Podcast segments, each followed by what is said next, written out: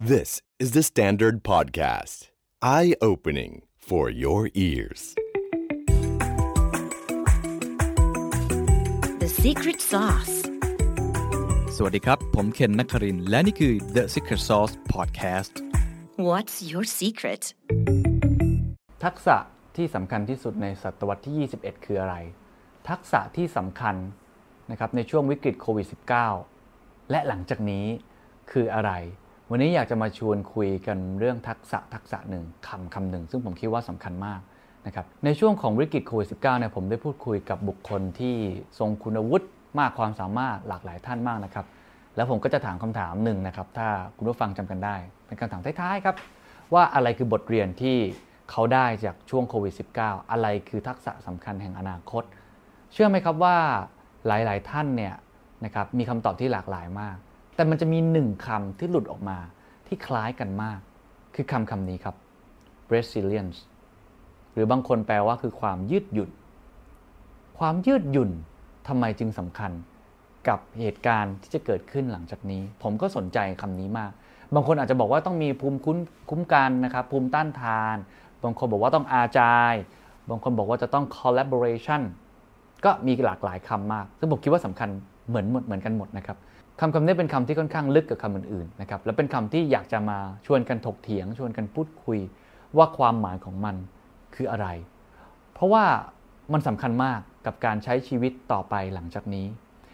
กับโลกที่เขาเรียกว่าบูกาโลกที่มันไม่แน่นอน โลกที่มันเปราะบาง โลกที่มันซับซ้อน โลกที่มันคาดเดาไม่ได้ โลกที่ปัญหามันประดังประเดเข้ามา มันจะมีโควิด -19 โควิด 20 21 หรืออาจจะมีปัญหาอื่นๆ ที่คุณไม่ได้เป็นคนสร้างมันขึ้นมา คุณต้องมีความสามารถในเรื่องนี้ เด็กจบใหม่ก็ต้องมีความสามารถมีทักษะเรื่องนี้ให้มากที่สุดเท่าที่จะเป็นไปได้คำว่า resilience นะครับแปลเป็นไทยเนี่ยผมยังไม่เคยเห็นคำที่แปลที่ที่น่าสนใจหรือว่ามันตรงกับความหมายของมันสักเท่าไหร่ เพราะว่าแปลว่าความยืดหยุ่นเนี่ยผมว่ามันไม่ใช่ขนาดนั้นอะมันไม่ใช่ไม่ใช่ความหมายของหนังสติ๊กที่มันยืดได้หดได้ มันไม่ใช่ความหมายแบบนั้นนะครับแต่ความหมายของมันถ้าไปดูในภาษาอังกฤษจริง ๆ มันหมายความว่าทุกครั้งที่คุณล้มลง แล้วคุณสามารถลุกขึ้นได้เร็ว และแข็งแกร่งกว่าเดิม ก็คือคำว่า bouncing back เด้งลงเด้งขึ้นได้ อย่างรวดเร็ว และบ่อยครั้ง และแข็งแกร่งแข็งแรงขึ้นกว่าเดิม เห็นไหมครับ ความหมายดีมากนะครับ เพราะหลังจากนี้เราจะเจออุปสรรคมากมาย เต็มไปหมดเลยคำถามก็คือว่าแต่ละคนนะครับ เอาคนมายืนเรียงกันเลยครับ 10 คน 10 บริษัทนะครับ เหมือนกันเลยคุณสมบัติทุกอย่างดีเหมือนกันหมดเลย แต่ความ resilience ทุกครั้งที่เจออุปสรรคแล้วล้มลง สามารถลุกขึ้นมาได้หรือเปล่า ถ้าเป็นบุคคลก็คือ ถ้าเกิดว่าคุณเกิดการสูญเสียของคนในครอบครัวของคุณเกิดขึ้นนะครับ ล้มละลาย ขาดทุน อับอาย เจอเหตุการณ์ต่างๆ นานาที่เสียกำลังใจสูญเสียความเชื่อมั่น คุณกลับขึ้นมาได้หรือไม่ กลับขึ้นมาได้อย่างรวดเร็วหรือไม่ และกลับขึ้นมาได้บ่อยครั้งในทุกๆ ครั้งที่คุณเจอหรือไม่ ความหมายน่าสนใจ เพราะฉะนั้นผมขออนุญาตแปลในความหมายของตัวเอง นะครับ ว่ามันคือความสามารถในการล้ม แล้วลุกได้อย่างรวดเร็ว และแข็งแกร่ง เปรียบเทียบเหมือนกับตุ๊กตาล้มลุกเลยครับ พอผมสนใจคำนี้ครับเห็นความหมายสั้นๆ แบบนี้ ก็เลยลองไปหาหนังสืออ่านดูครับ แล้วก็มีหนังสือเล่มหนึ่งครับ ชื่อหนังสือว่า on emotional intelligence เล่มนี้นะครับของ Harvard Business Review จริงๆ ผมได้เล่มนี้มาน่าจะ 2-3 ปีแล้ว ซื้อที่สนามบินแห่งหนึ่งนะครับ ก็เอามาอ่านดู ตอนแรกก็สนใจคำว่า emotional intelligence หรือว่าความฉลาดทางอารมณ์ แต่มันมีบทหนึ่งครับที่มันพูดถึงเรื่องนี้โดยตรงเลยครับ ใช้คำว่า how resilience works มันทำงานยังไง บทนี้ แล้วก็นั่งอ่านนะครับ แล้วก็พบกระบวนการขั้นตอนหลายอย่างที่น่าสนใจ ผมคงไม่บอกถึงเหตุผลนะครับว่าทำไมตอนนี้ resilience มันจึงสำคัญ เพราะว่าเมื่อกี้ผมกล่าวไปหมดแล้ว และหลังจากนี้มันจะยิ่งสำคัญมากขึ้นเรื่อยๆ ถ้าให้ผมเลือกทักษะใดทักษะหนึ่งที่สำคัญที่สุด ผมเลือก resilience ก่อน และจะพยายามฝึกฝนกับตัวเอง แต่สิ่งที่อยากจะพูดจากบทความชิ้นนี้ แล้วก็อยากจะเอามาเล่าสู่กันฟังต่อ แล้วก็อาจจะยกตัวอย่างบ้างที่เคยได้สัมผัส หรือว่าเคยได้สัมภาษณ์มาครับ คือเราจะสร้าง resilience ให้กับตัวเองได้ยังไง อันนี้น่าสนใจ เพราะมาพูดว่าเป็นสกิลเป็นทักษะ เราฝึกได้ครับ เราเริ่มฝึกกันได้ มันไม่เหมือนมันคล้ายๆ กับเรื่องของอาจาย คล้ายๆ กับเรื่องของ design thinking คล้ายๆกับของเรื่องของ empathy มันฝึกกันได้เหมือนกัน ขั้นตอนที่เขาเขียนผมชอบมาก แล้วผมรู้สึกว่ามันเป็น 3 ขั้นตอนที่จริง ๆ แล้วไม่ต่างอะไรจากประเทศไทยตอนนี้เลยนะครับเขาบอกมี 3 ขั้น ขั้นที่ 1 ครับ คือ face down reality ผมแปลสั้น ๆ คือยอมรับความเป็นจริง เดี๋ยวผมจะมาขยายความทีละข้อ ข้อที่ 2 ครับ search for meaning ค้นหาความหมาย และข้อที่ 3 ครับ continually improvise improvise ไปกับมันอย่างต่อเนื่อง 3 ข้อนี้ เดี๋ยวค่อยๆ มาดูทีละข้อ ข้อที่ 1 ครับ ทุกครั้งที่เจอกับอุปสรรค เจอ bad experience เจอประสบการณ์ที่ไม่ดีครับ เขาบอกว่าให้ face down reality ผมแปลเป็นไทยว่าคือการยอมรับความจริง แต่ไม่ใช่แค่การยอมรับความจริงที่เกิดขึ้นอย่างเดียวครับ ในปัจจุบันนี้ต้องยอมรับความจริง อิงกับสิ่งที่เลวร้ายที่สุด worst case scenario นั่นเอง survive before the fact ชอบคำนี้มากเขาเขียนคำนี้ขีดเส้นใต้ไว้เป็นคำสุดท้ายในการขยายความของคำนี้ survive before the fact อยู่รอดให้ได้ก่อนที่ความจริงจะมา มันแปลว่าอะไรครับ มันแปลว่าภูมิต้านทาน มันแปลว่าคือ crisis management มันแปลว่าคือการบริหารความเสี่ยง กระจายความเสี่ยง มันแปลได้อีกหลายอย่าง การสร้างภูมิคุ้มกันทางการเงิน ภูมิคุ้มกันในชีวิต การยอมรับความจริงอิงกับสิ่งที่เลวร้ายที่สุด worst case scenario ที่จะเกิดขึ้น หลายครั้งครับเขาไปทำผลวิจัยมาครับทำงานวิจัย ซึ่งพอพูดถึง resilient เนี่ยเขาจะชอบไปทำวิจัยกับคนที่ผ่านเหตุการณ์ที่เลวร้ายที่สุด ไม่ว่าจะค่ายอัลชวิตก็ตาม ไม่ว่าจะเป็นเรื่องของโฮโลแคสก็ตามนะครับเรื่องของการฆ่าล้างเผ่าพันธุ์นะครับที่เคยเจอในยุคนาซี หรือคนที่ผ่านสงครามที่โหดร้ายมา สูญเสียนะครับหรือติดคุกนานๆเนี่ยเขาไปสัมภาษณ์มา แล้วสิ่งที่น่าสนใจครับเขาบอกว่าคนที่อยู่รอดได้ในระยะเวลาไม่รู้จะกี่ปีก็ตาม ที่อยู่ในสภาพที่โหดร้ายเนี่ยจะมีสิ่งหนึ่งที่เหมือนเหมือนกัน คือจะคิดอยู่เสมอว่า สิ่งที่เราเป็นอยู่เลวร้ายได้กว่านี้อีก มันคือการก้มหน้ายอมรับความจริง แต่มีความหวัง มีความหวังนะครับ ซึ่งผมจะกล่าวต่อไป มีความหวัง แต่ไม่ได้พูดกับตัวเองนะครับ ว่าเฮ้ยพรุ่งนี้สามารถที่จะปลอดภัยแล้ว เดี๋ยวพรุ่งนี้ก็สบายๆแล้วออกจากคุกได้ ออกจากความเลวร้ายได้ ถ้าคิดแบบนี้เขาบอกว่าส่วนใหญ่คนจะคาดหวังมากเกินไปนะครับเพราะฉะนั้นต้องก้มหน้ายอมรับความจริง บริษัทใดที่ขาดทุนที่ล้มละลาย จะต้องกล้ายอมรับความจริง และมองแมกนิจูดของปัญหาหรือความรุนแรงของปัญหาที่เลวร้ายที่สุด วันก่อนผมเพิ่งเพิ่งได้พูดคุยกับคุณแปมนะครับชดาทิพย์จูตระกูล ประธานเจ้าหน้าที่บริหารของสยามพิวัตรสยามพารากอนนะครับ ท่านก็พูดไว้อย่างนี้ว่าข้อแรกที่เขาทำเขาเจอวิกฤตมาเยอะมากนะครับ ปิดห้าง3เดือนช่วงม็อบก็เจอมาแล้ว เจอทุกวิกฤต ครั้งนี้ก็เป็นอีกวิกฤตหนึ่ง ท่านบอกว่าสิ่งที่ต้องทำเป็นอย่างแรกคือ worst case scenario คิด worst case ไปก่อนเลย ว่า worst case นั้นเราอยู่ได้จริงไหม เราอยู่รอดไหม เราต้องทำไงกับพนักงานของเรา กับตัวเอง เรานอนหลับไหม ในสถานการณ์ที่เลวร้ายที่สุด เพราะฉะนั้นข้อที่1ครับของคำว่า resilience ที่คุณจะฝึกได้ ถ้าคุณอยากจะล้มแล้วลุกขึ้นได้เร็ว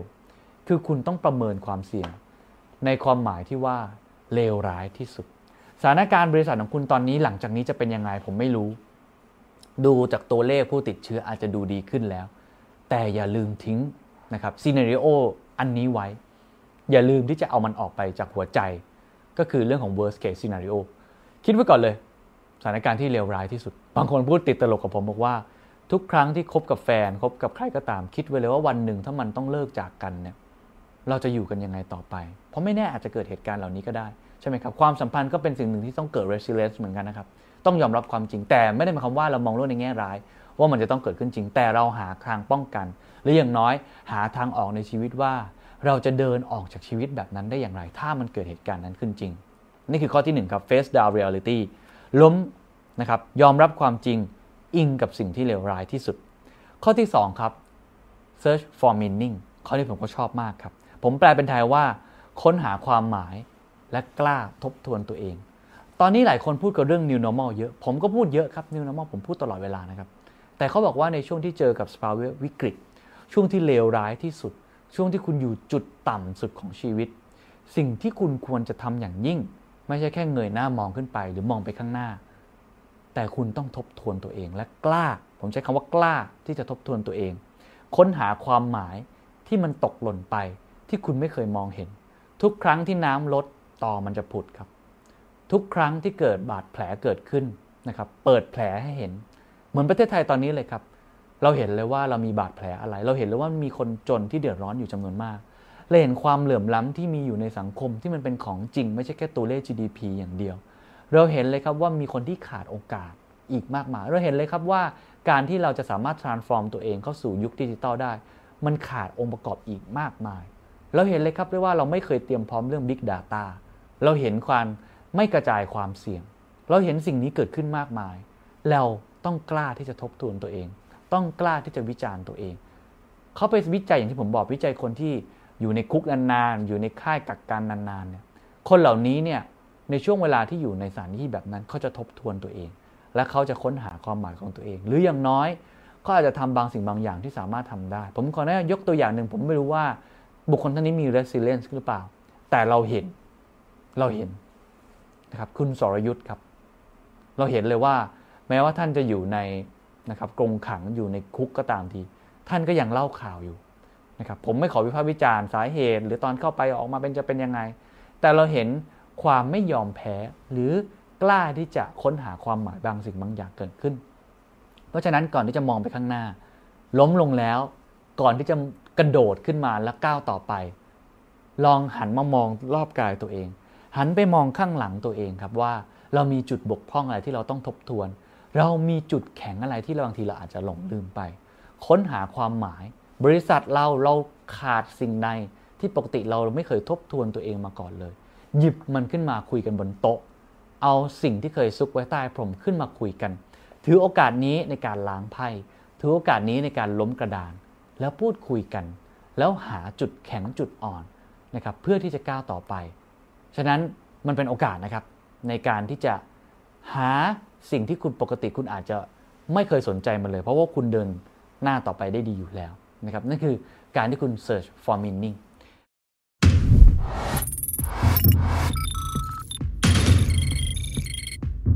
สำหรับผู้ที่สนใจนะครับว่า The New Normal หลังจากนี้จะเป็นอย่างไร อยากจะเป็นผู้ชนะหลังโควิด -19 จบลงนะครับ The Standard ครับได้จัดงานที่ชื่อว่า The Standard Economic Forum นะครับ ผมคิดว่านี่คือเวทีกว่า 16 panel แล้วก็ 40 speaker ตัวจริงเสียงจริง มาพูดแล้วก็วิเคราะห์กันเรื่อง New Normal ที่เข้มข้นที่สุดนะครับ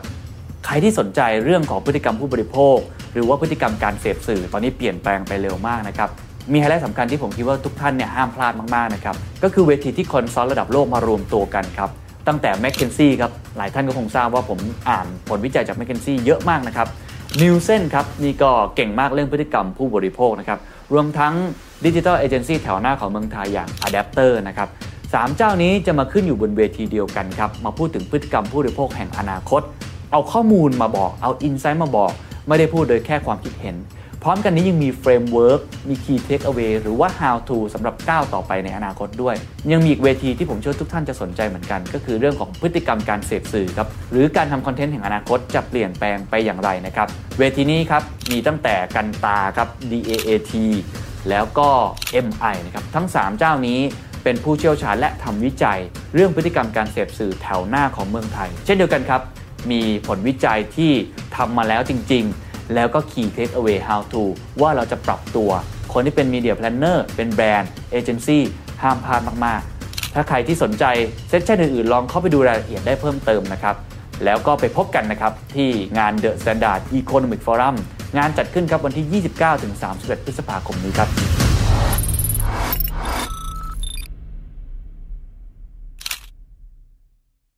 แล้วข้อที่ 3 ครับ พอทำสองสิ่งเหล่านั้นแน่นอนครับ ต้อง continually improvise ผมชอบคำนี้มาก เขาบอกว่าคือการต่อสู้โดยใช้ทุกสิ่งที่ตัวเองมี แล้ว improvise ไปกับมันนี่ผมแปลออกมาอย่างนี้นะครับ ต่อสู้ในทุกสิ่งที่ตัวเองมี ไม่ใช่ยอมรับกับสิ่งที่ตัวเองมี แต่ต่อสู้ในสิ่งที่ตัวเองมี ไม่ต้องไปมองคนอื่นครับ ไม่ต้องไปมองไกลครับ ล้มไปแล้ว ค้นหาความหมายแล้ว เรามีอะไรดีครับ จุดแข็งของเราคืออะไร ทุกคนต้องมีจุดแข็งของตัวเองแน่นอนครับ ประเทศต้องมีจุดแข็งของตัวเองแน่นอน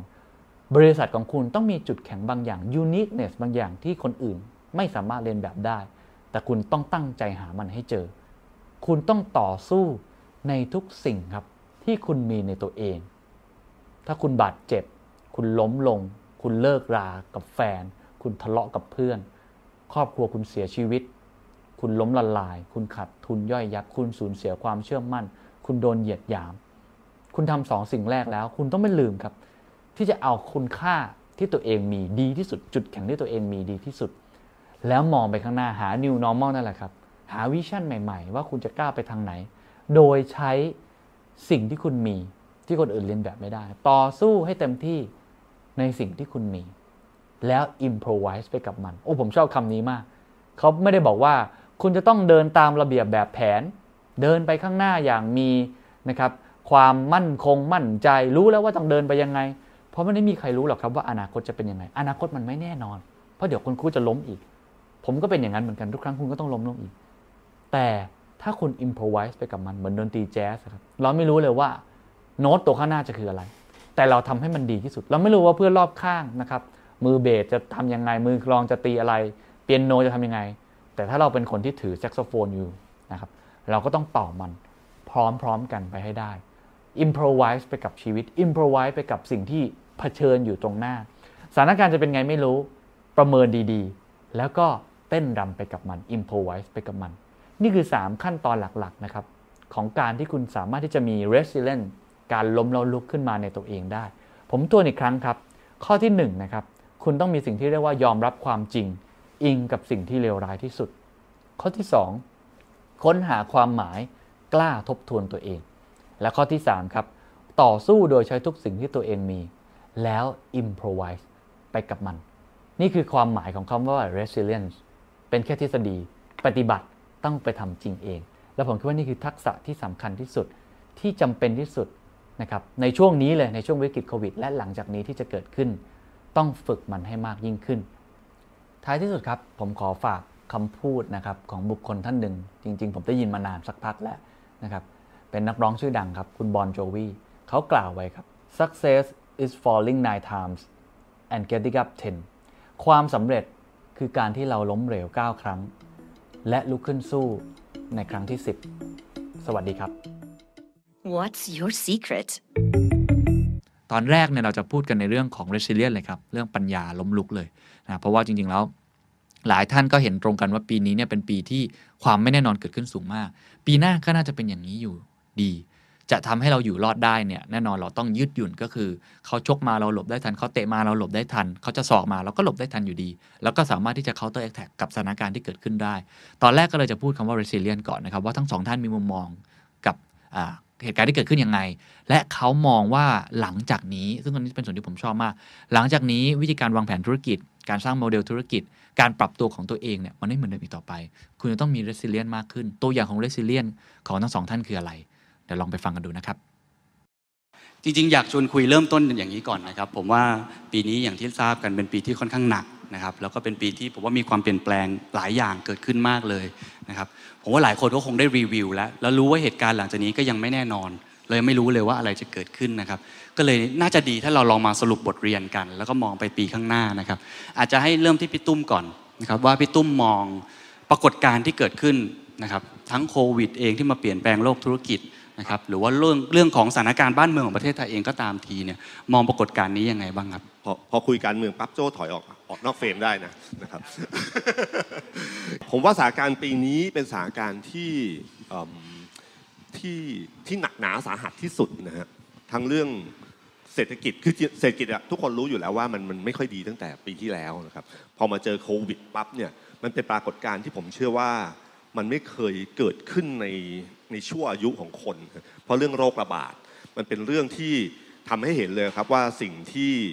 เราคิดว่าไม่แน่นอนคือสิ่งที่แน่นอนที่สุดนะฮะมันเป็นความเปลี่ยนแปลงที่รุนแรงมากขณะเดียวกันเรื่องการเมืองมันก็เป็นเรื่องหนึ่งที่มันเห็นปรากฏการณ์ที่ทำให้เห็นความแตกต่างระหว่างคือไม่พูดถึงเรื่องราวอื่นๆ แต่พูดถึงเรื่องแค่ปรากฏการณ์เนี่ยผมว่าเป็นการปรากฏการณ์ที่เห็นความคิดเห็นของคนรุ่นใหม่ กับคนรุ่นเก่าที่แตกต่างกันอย่างชัดเจน มันลงลึกมันกระจายมันแล้วเรื่องนี้ผมว่าเป็นคลื่นที่ที่น่าจับตามอง ยิ่งกว่าเรื่องเศรษฐกิจ คือผมว่าเศรษฐกิจเนี่ยมันพอรู้อยู่แล้วว่ามันมันจะเป็นยังไง ครับ แต่อันเนี่ยมันเป็นความเปลี่ยนแปลงที่เราทำนายไม่ถูกว่ามันจะเกิดอะไรขึ้น อืม จบลงร้ายแรงขึ้นหรืออะไรต่างเนี่ยเรานึกไม่ออกจริงๆนะครับ ผมไม่เวลาเวลาที่ผมทำ power game เนี่ยผมทำอย่างระมัดระวังมาก เพราะว่ามันเป็น ไม่ใช่ระวังเรื่องเรื่องเรื่อง เรื่องรัฐบาลเรื่องอะไรแต่เป็นความเป็นความระมัดระวังว่าเราบางทีเราไม่ทันจริงอืมๆคือเป็น move บางอย่างที่มันไม่ทัน แล้วความคิดของคนรุ่นใหม่เนี่ยบางอย่างมันเป็นการตั้งคำถามในสิ่งที่เราไม่เคยคิดที่จะตั้งคำถามขึ้นมาอืมหรือคิดแต่ก็ไม่กล้าที่จะตั้งอะไรอย่างเงี้ยไอ้สิ่งเหล่านี้ผมว่ามันเป็นปรากฏการณ์ที่ผมว่าพ้นปีใหม่ไปอะไรจะเกิดขึ้นก็ไม่รู้จริงๆนะฮะครับอันนี้คือนี่นี่คือสิ่งที่ผมว่าเรื่องใหญ่ที่สุดอืมยิ่งกว่าโควิดเพราะโควิดเนี่ยมันเริ่มเห็นวี่แววแล้วฮะเราคุ้นชินมามันประมาณสัก 6 7 เดือน นะครับ แล้วก็แล้วก็เราเริ่มเห็นเอ่อแสงไฟที่ปลายอุโมงค์แล้วก็คือวัคซีนอืมมาเมื่อไหร่มาแน่นอนไอ้เนี่ยคือความปลอดภัยเพราะวัคซีนทุกคนรู้ว่ามามาแน่นอน ทุกอย่างมันจะพลิกกลับ เพราะว่าเศรษฐกิจมันมีอย่างที่บอกครับมันคือน้ำขึ้นน้ำลง คือถ้าเศรษฐกิจไหนก็ตามทีเวลาขายไม่ดีให้ตั้งคำถามว่าน้ำขึ้นน้ำลง หรือแม่น้ำเปลี่ยนทิศถ้าน้ำขึ้นน้ำลงคืออย่างเช่นท่องเที่ยวเนี่ย เรารู้ว่าพอเดินทางได้เมื่อไหร่เนี่ยมันครับกลับมาแน่นอนอืมแต่บางอย่างมันเป็นแม่น้ำเปลี่ยนทิศคือไปแล้วมันไม่กลับมาอีกเลยอืมนะครับไอ้สิ่งเหล่านี้ฉันเรามองเห็นแล้วว่าโควิดเนี่ยมันจะมันเห็นแสงไฟปลายอุโมงค์เราพอเห็นทายเอาได้ แต่กับความเปลี่ยนแปลงของทางการเมืองและคนรุ่นใหม่คนรุ่นเก่าในวันเนี้ยมันถ่ายไม่ถูก ว่ามันจะออกมารูปแบบไหน มันเป็นะครับแม่น้ำเปลี่ยนทิศหรือว่าเป็นแค่ อันเนี้ยมันไม่รู้ เพครัราะบว่าเวลาดูเนี่ยผมเลยถึงจะเวลามองของคนรุ่นใหม่เรามองอย่างสังเกตการณ์และจริงๆในเรื่องของการเคลื่อนไหวของการเมืองของคนรุ่นใหม่ ที่เกิดขึ้นในวันเนี้ยม็อบที่เกิดขึ้นในวันเนี้ยถ้าเรามองดูแบบไม่ใช่เรื่องการเมือง แต่มองแบบปรากฏการณ์ว่ามันมีอะไรที่แสดงถึงความคิดของคนรุ่นใหม่บ้างเนี่ยผมว่ามันไอ้เนี่ยมันมาใช้เรื่องการตลาดใช้เรื่องธุรกิจใช้เรื่องมันเป็นพฤติกรรมที่เปลี่ยนแปลงไปอะครับไอ้สิ่งเหล่านี้ คือสิ่งที่ผมว่าปีหน้าเป็นสิ่งที่น่าจับตามองที่สุดสำหรับผมนะครับ ในแง่ของรายละเอียดแล้วครับพี่ตุ้มขอชวนคุยอีกเล็กน้อย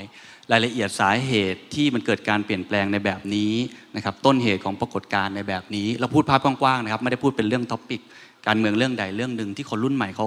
ออกมา ซึ่งผมคิดว่าไม่ใช่แค่ในเรื่องของประเทศ แต่ว่าในบริษัทเอง เราก็เริ่มเห็นว่าคน generation ใหม่ๆ เริ่มเริ่มมีการเปลี่ยนแปลงเกิดขึ้นในบริษัทมากยิ่งขึ้นพี่ตุ้มคิดว่าสาเหตุของมันมันเกิดขึ้นเหมือนกันทั้งโลกไหมครับหรือจริง ๆ มันเฉพาะประเทศไทยมีความเฉพาะตัวอะไรยังไงบ้างครับคือลักษณะที่เกิดขึ้นผมเชื่อว่ามันบางอย่างมันเหมือนกันทั่วโลกบางอย่างนี่เฉพาะประเทศไทย ผมผมใช้คำว่ามันมันเกิดจากสองอย่างคือหนึ่งความรู้สองความทรงจำความรู้นี่คือเทคโนโลยีมันก่อให้เกิด ทำให้เราเข้าถึงข้อมูลได้ง่ายขึ้น ในขณะที่คนรุ่นใหม่เนี่ยเขาก็เริ่มมีการตั้งคำถามกับสิ่งต่างๆ เรื่องบางเรื่องเอาผมยกตัวอย่างง่ายๆ เรื่อง 6 ตุลา19 เป็นรุ่นผมเข้าไปเนี่ยมันเป็นปลายปลายของมันปลายมากๆพอสมควรเนี่ยกว่าที่ผมจะเริ่มค้นข้อมูลเริ่มจากผมต้องไปยืนหนังสือห้องสมุด อ่านหนึ่งเล่ม อ่านเสร็จปั๊บยืนต่อ ความรู้กว่าจะกระจายเยอะ วันนี้ถ้าคุณตั้งคำถามสงสัยกับวิชาประวัติศาสตร์ที่ที่ของนักเรียนทั้งหลายเนี่ยครับมีอยู่แค่นี้ครับไม่ไม่เยอะมากเนี่ยคุณสงสัยคุณกดก็ไปทีเดียวพึบมันไม่ใช่แผ่ความรู้เฉพาะในประเทศเท่านั้น มันเป็นความรู้จากมุมมองของนอกประเทศที่มองเข้ามาสู่เรา มันก็เกิดสิ่งนี้ใหม่ ๆ ขึ้นมา อันนี้ผมเรียกความรู้การที่สองคือเรื่องความทรงจำความทรงจำในช่วงเวลาของแต่ละคนเนี่ยนะครับ มันมีความทรงจำที่แตกต่างกัน เราเนี่ย ไอสิ่งที่เราเขาตั้งคำถามใหญ่สุดในวันนี้เนี่ยเพราะว่าความทรงจำคุณรู้จริงครับ เด็กอายุ 20 ถ้าความจำเขาเริ่มอายุ 13 7 ปีหรือ 8 ปี มันเกิดอะไรขึ้นครับปีนี้ปี 63 ถ้า 8 ปีก็คือปีประมาณ 55 55 คุณลองนึกดูนะครับ ความทรงจำของเขาคืออะไร ความทรงจำของเราเนี่ยมันยาวนานไปกว่านั้น มันเห็นมันเปลี่ยนทั้งคน เปลี่ยนทั้ง ความทรงจำของเขาว่าเขาเห็นกับสิ่งเหล่านี้ เพราะความทรงจำเขาเป็นแบบนั้น แล้วคุณจะเรียกร้องให้เขาไปจำในเรื่องเล่าในอดีตไหมผมจำได้ผมเข้าธรรมศาสตร์เนี่ยอะไรที่ทำให้ผมอินมากก็คือ 6 ตุลา 14 ตุลา เพราะมันใกล้ผม แต่มันพูดพอพออาจารย์พูดถึงเดินธรรมศาสตร์ตอนทวงคืนธรรมศาสตร์ เมื่อประมาณสองสี่กว่าเนี่ยผมไม่อิน ผมไม่รู้สึกกับเรื่องนี้เท่าไหร่ เพราะว่ามันห่าง แต่พอเรื่องใกล้เนี่ย พอเรื่องใกล้เนี่ยมันมีความทรงจำฉะนั้นความทรงจำอันนี้มันคือสิ่งที่ทำให้เกิดอันสิ่งนี้ขึ้นมา บวกกับความรู้ฉะนั้นเนี่ยคือความเปลี่ยนแปลงที่เกิดขึ้นอืมประมาณนี้แล้วกันครับ ความรู้กับความทรงจำพี่โจล่ะครับ มองปรากฏการณ์ปีนี้ยังไงบ้างครับคือต้องต้องบอกว่าผมได้รับผลกระทบไม่เยอะใช่ไหมครับเพราะว่ามีงานประจำมีอะไรอะดังนั้นผมสนุกมาก เพราะว่าเพราะว่าปีที่ผ่านมาเนี่ยมันเหมือนถ้าเป็นคนสัก ยุคพ่อเราอะต้องใช้หนึ่งเจเนเรชันเพื่อเจอประสบการณ์แบบหนึ่งปี แม้กระทั่งยุคเราเนี่ยปีที่ผ่านมานี่มันซีรีส์โอ้โหรักโลกสนุกดราม่าสะเทือนขวัญมีมีทุกรสชาติในปีเดียวอะซึ่งผมว่ามันหาได้ยากมากนะแล้วมันเป็นปีที่เราจะจะจะคุยกันอีกยาวเลย แล้วมันมีอย่างที่พี่ตุ้มบอกมีเยอะมาก คือเรื่องที่แน่นอนที่สุดอย่างที่ทุกคนคงได้ยินคำว่าบูก้าอยู่แล้วนะคือคือโลกมันก็เป็นอย่างนี้แหละก็คือ V คือ volatility ดูหุ้นก็รู้ใช่ไหม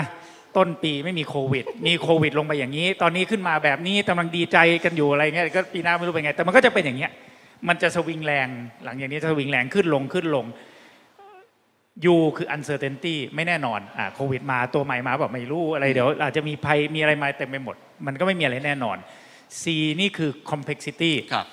โลกมันก็ไม่ขาวดำแล้วใช่ไหมฮะเปิดประเทศดีไหมเปิดเปิดมาสุขภาพเศรษฐกิจ เปิดแค่ไหนดี เปิดนิดนึง เปิดเยอะๆ คือมันไม่มีอะไรขาวกับดำละใช่ไหมต่อไปมันก็จะเป็น complex อืมแล้วก็สุดท้ายคือ ambiguity ไม่ค่อยแน่มันมันเทาๆอะคือผมว่าโลกหลังจากนี้มันจะเป็นมันจะเป็นแบบนี้แหละ อันเนี้ยซึ่งซึ่งมันก็ถ้าเราไปคิดว่าทุกอย่างมันจะเป็นขาวกับดำเนี่ยเราจะ suffer แต่ถ้าเราบันเทิงไปกับมันอะคือผมว่ามันบันเทิงนี่นะคือคือมันมัน มันเหมือนขึ้นรถไฟเหาะมีช่วงหนึ่งช่วงการเมืองเข้มๆนี่ผมดูซีรีส์ไม่สนุกเลยนะ เพราะการเมืองมันเข้มกว่าซีรีส์อะแล้วตอนนี้เพิ่งมาดูควีนแกมบิดหยุดดูซีรีส์ไปสักพักเลย คือช่วงนี้มันมันมีเรื่องเข้มมากเลย แล้วก็มันมีอันหนึ่งด้วยที่ที่ผม ผมคิดว่าเป็นเรื่องที่ในแง่ความคิดก็มันมากนะผมไม่เชื่อว่ามันอาจจะเป็นปีแรกก็ได้ที่เราเรารวมฮิตหลอมรวมในประเทศไทยมันมีอันนี้ผมขออ้างอิง professor ยูวัลฮารารีที่เขียน Sapien เซครับเปียนโฮโมดิอุสนะฮะแกแกบอกว่ามันมีอยู่ สามยุค แต่ผมคิดว่าเมืองไทยมันดันรวมสามยุคอยู่ในอันเดียวเลยอะก็คือว่าครับแกแกบอกว่าช่วงแรกผมจำไม่ได้แกเรียกว่าอะไรก็คือ ช่วงที่เราเราอยู่ด้วยเฟสอันนี้ก็คือผู้ใหญ่ที่ที่ตีกับเด็กอะเพราะว่าเราอยู่ด้วยศรัทธา เราเชื่อเชื่อโดยที่เช่นเราเราพูดถึงอย่าง บอกว่าทำแท้งผิดหรือไม่รุ่นรุ่นผู้ใหญ่หรือรุ่นโบราณกาลเนี่ยไปเปิดคัมภีร์ก็รู้ ไปเปิดแมนนวลอะไรบางอย่างก็จะบอกว่าผิดห้ามทำถูกอะไรเงี้ยคือเราเราอยู่ด้วยเฟสใช่ไหมฮะ ยุคเด็กที่เถียงกับผู้ใหญ่เนี่ยอยู่ด้วยสิ่งที่เรียกว่าเหมือนกับเสรีนิยม จิตวิญญาณเสรีอืมเราเจตจำนงเสรีที่พี่โจใช่เคยพูดถ้าเราคิดว่าทำแท้ง เพราะเราถูกกระทำมา เราครับต้องทำได้สิวะใช่ไหมเขาโตมาในยุคที่เอาจริง ๆ ก็เกิดจากโฆษณาก็เยอะนะ just do it อืม I will what I want ใช่ไหม YOLO you only live once เออคือมันเป็นเจตจำนงเสรี ซึ่งก็ฟังดูเหมือนกับจะเป็นจะเป็นสิ่งใหม่แต่จริงๆก็ไม่ใหม่อีกละเพราะว่า ใครๆคงเคยดูอะไร Social Dilemma ใช่ไหมครับ อันยุคที่ professor ยูวัลทำนายในอนาคตปัจจุบันและอันใกล้เนี่ยต่อไปมันจะยุคที่ว่าเป็นเหมือน Data นิยมอะฮะอืมก็คือในที่สุดแล้วเจตจำนงเสรีอะไรทั้งหลายเนี่ยหรือ faith ทั้งหลายเนี่ยมันถูกกำหนดด้วยเคมีในสมองครับดังนั้นเนี่ยมันถูกกระตุ้นจากโซเชียลมีเดียได้อืมใช่ไหมถ้าเรามีเอายุค Data นิยมเขามองเราเป็นอัลกอริทึมซึ่งก็ฟังดูก็ make sense อีกนะคือเราทำนู่นเราทำนี่เราเราหยิบมือถืออันหนึ่งปั๊บโดพามีนก็หลั่ง คือมันเป็นมันเหมือนจริงๆก็ไม่ใช่เจตจำนงเสรีอีกประเทศไทยดันมันมาซ้อนกันสามอันเลยอะผมก็เลยแบบเฮ้ยสนุกดีว่ะแต่ยังไม่รู้มันจะเป็นยังไง คือมันมีมีมีมีสองกลุ่มครับกับมี Data ครอบ เพราะเราเป็นประเทศที่ใช้โซเชียลมีเดีย mobile อินเทอร์เน็ตอันดับหนึ่งของโลกนี่ต้องภูมิใจมากนะ เราใช้วันละ 6 ชั่วโมง อันดับ 2 คือบราซิล แพ้เราห่างเลย ถ้าเป็นบอลโลกนี่เราจะเจ๋งมากเลย ตอนนี้เราใช้มือถือเยอะสุดในโลก ดังนั้นเราก็เป็นทาสของอัลกอริทึมอะไรบางอย่าง ที่บอกชักจูงให้เราไป 1 2 ดังนั้นเนี่ยในคนคนเดียวเราอาจจะมี 3 อย่างในตัวเลยนะ เรามีเฟสในบางอย่าง รุ่นผมเนี่ยมี 3 อย่างเลยมีเฟสด้วย ผมก็มีความเป็น liberal ในตัวด้วยใช่ไหมอืมแล้วดันมี Data อะไรที่มันบางทีมันก็ส่งอะไรมาให้เรากดซื้อเราก็ทำตามมันไปด้วย คือเฮ้ยสนุกว่ะแต่ผมไม่รู้จะสรุปยังไง แต่มันแล้วปีหน้าก็ไอ้พวกนี้ก็ยิ่งบันเทิงขึ้นไปอีกเพราะว่ามันก็ยิ่งยิ่งทุกคนก็จะเริ่มชินกับพวกนี้ก็จะมีมีความที่ เราควบคุมอะไรไม่ได้เยอะมากเลยอะอืมดังนั้นถ้าเราพยายามจะควบคุมบอกว่ามันต้องเป็นหนึ่งสองสามหรือที่ผ่านมามันเป็นแบบนี้ มันจะไม่เป็นแบบนั้นครับเออถ้าเราถ้าเราคิดว่ามันจะไม่เป็นแบบนั้น เราจะเราจะไหลๆไปกับมัน แล้วก็อืมจะจะคืออย่างที่บอกว่าเออเราควรจะผมไปพูดงานหนึ่งบอกให้พูดถึงผู้นำในศตวรรษที่ 21 ผมว่าพูดปีหน้ายังไม่รู้จะพูดได้หรือเปล่าเลยนะสามเดือนจะพูดได้หรือไม่ยังไม่รู้เลย ดังนั้นความสนุกผมว่าอยู่ตรงนี้มากกว่านะอืมคือความไม่สนุกคือถ้าเราพยายามจะดึงมันกลับไปอดีต หรือว่า แข็งขืนกับมันบอกว่าโลกเดี๋ยวมันจะกลับมาเป็นระเบียบใหม่มันไม่เป็นละดังนั้นเนี่ยอืมผมว่าหลังจากนี้มันจะมีมันมีความสลับซับซ้อนคอมเพล็กซ์อยู่ในตัว กลับมาที่พี่ตุ้มนิดหนึ่งครับ เอาแบบสิ่งที่ตัวเองได้เรียนรู้ภายในปีนี้ หรือสิ่งที่เรียนรู้จากคนเพราะเมื่อกี้เราพูดไปแล้วเรื่องนกาทีภาพรวมต่างๆ ความไม่แน่นอนเกิดขึ้นมาก แต่มันก็มีคนที่สามารถไปรอดได้ มันก็มีคนที่สามารถที่จะฝ่าฟันวิกฤตต่างๆ ไปได้เสมอ ทุกวิกฤตก็เป็นโอกาสสำหรับหลาย ๆ คน แน่นอนเราต้องกลับมา นะครับพึ่งตัวเองเนาะมากขึ้นสำหรับพี่ตุ้มเองในปีนี้เราเห็นอะไรบ้างปรากฏการณ์หรือว่าบุคคล หรือว่าสิ่งที่ตัวเองได้เรียนรู้ว่ามันสามารถที่จะผ่านพ้นไอ้วิกฤตไปพวกนี้ไปได้ครับ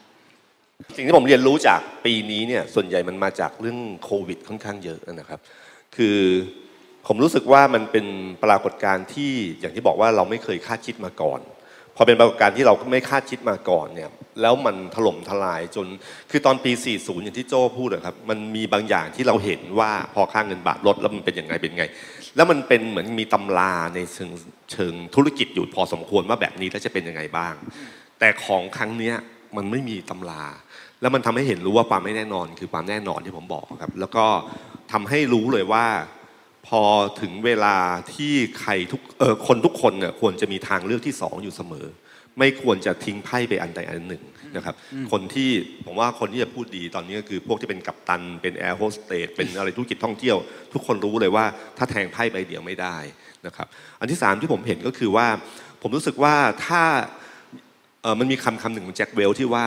จงเปลี่ยนแปลงก่อนถูกบังคับให้เปลี่ยนแปลง ผมว่าคำคำนี้ยังใช้ได้วันนี้อยู่ หลายคนเปลี่ยนแปลง เพราะว่าถูกบังคับจากสถานการณ์ในวันนี้ แล้วก็พอถึงจุดนั้นเนี่ยมันเปลี่ยนแปลงแทบไม่ทัน องค์กรต่างๆ ที่ใช้ซูม ใช้การ work from home กัน ผมว่ามันคิดอยู่บ้างบางบางส่วนแล้ว แต่ไม่กล้าทำสถานการณ์เนี้ยบีบให้ก็ต้องทำแล้วพอเขาทำเขารู้เอ้ยมันน่าจะดี